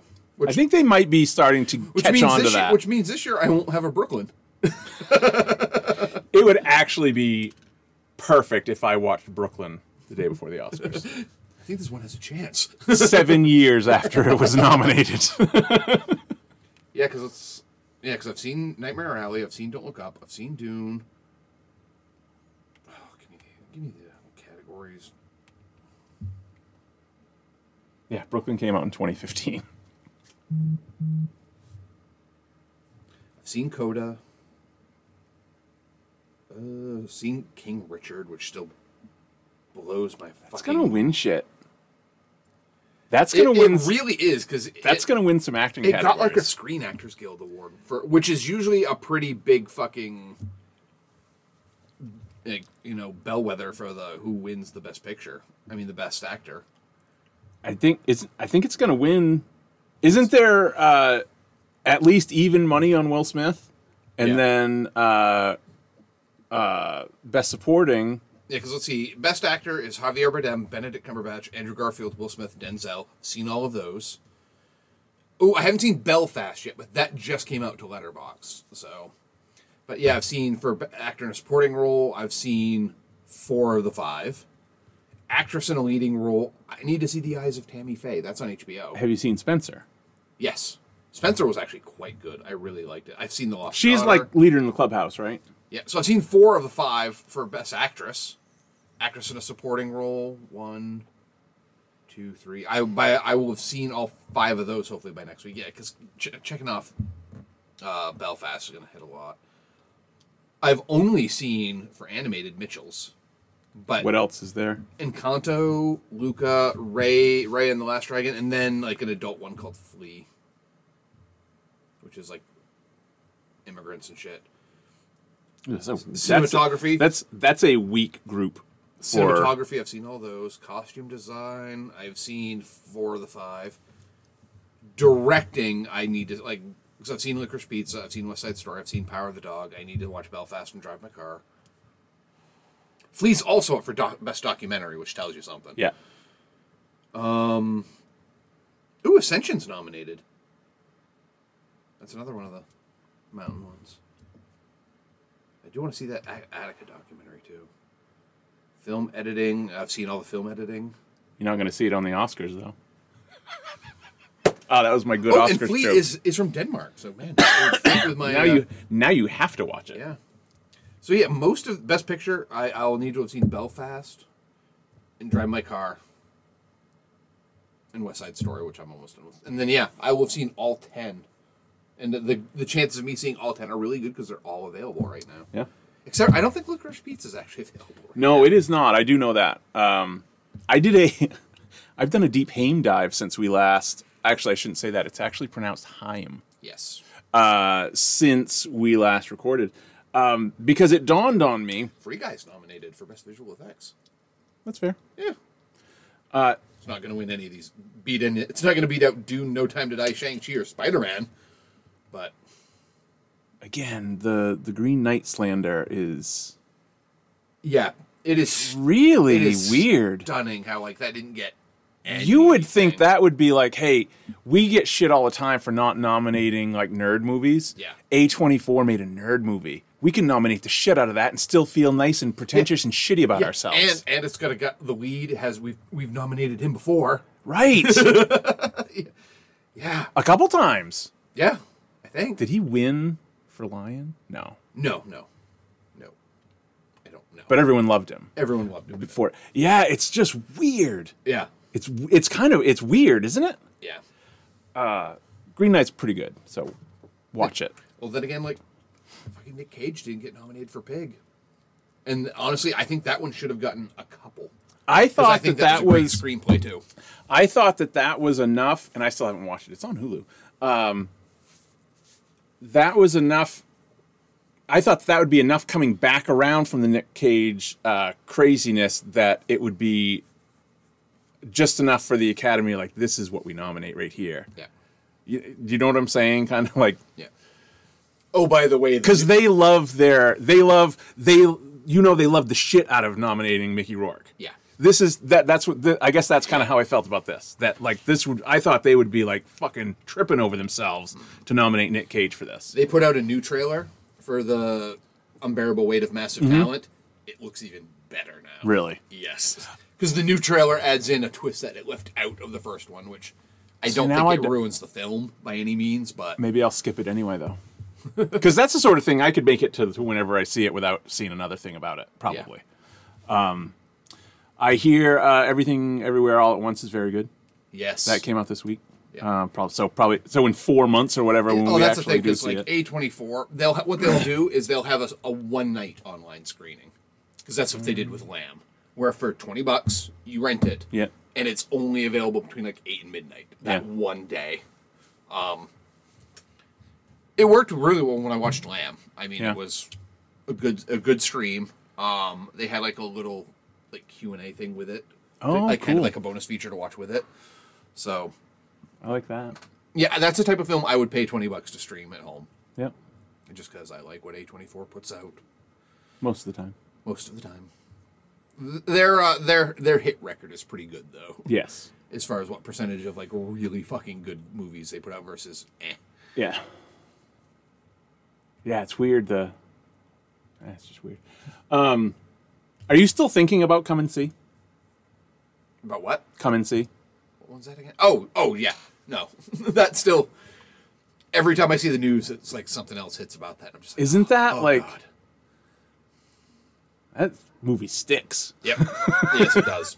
I mean, especially considering like the the way that you more so than me, like for you that was like 25 movies ago, Yeah. but still like No, like and it's anytime I see news coming out of Ukraine where it shows like the citizen soldiers, I'm just like, there's gonna be so much fucking trauma, man. So much fucking trauma. that's fucked up. Yeah. Especially now that you know like Russia's bombing hospitals and shit. and Yeah. Schools, you're just like, oh man. Yep. People are done getting fucked up over there with this. Yeah. And then you learn about these kids that are like hiking 700 miles to get out of there. And it's, ah, Kid fucking marched marched to Poland by himself. yeah. Marched, walked, made his way. Yeah. Wild. Meanwhile, we can't get our kids to Yeah, I know. go to the gym for something. Yeah. So on that happy note, we'll be back next time. Yeah. I don't know. Bye.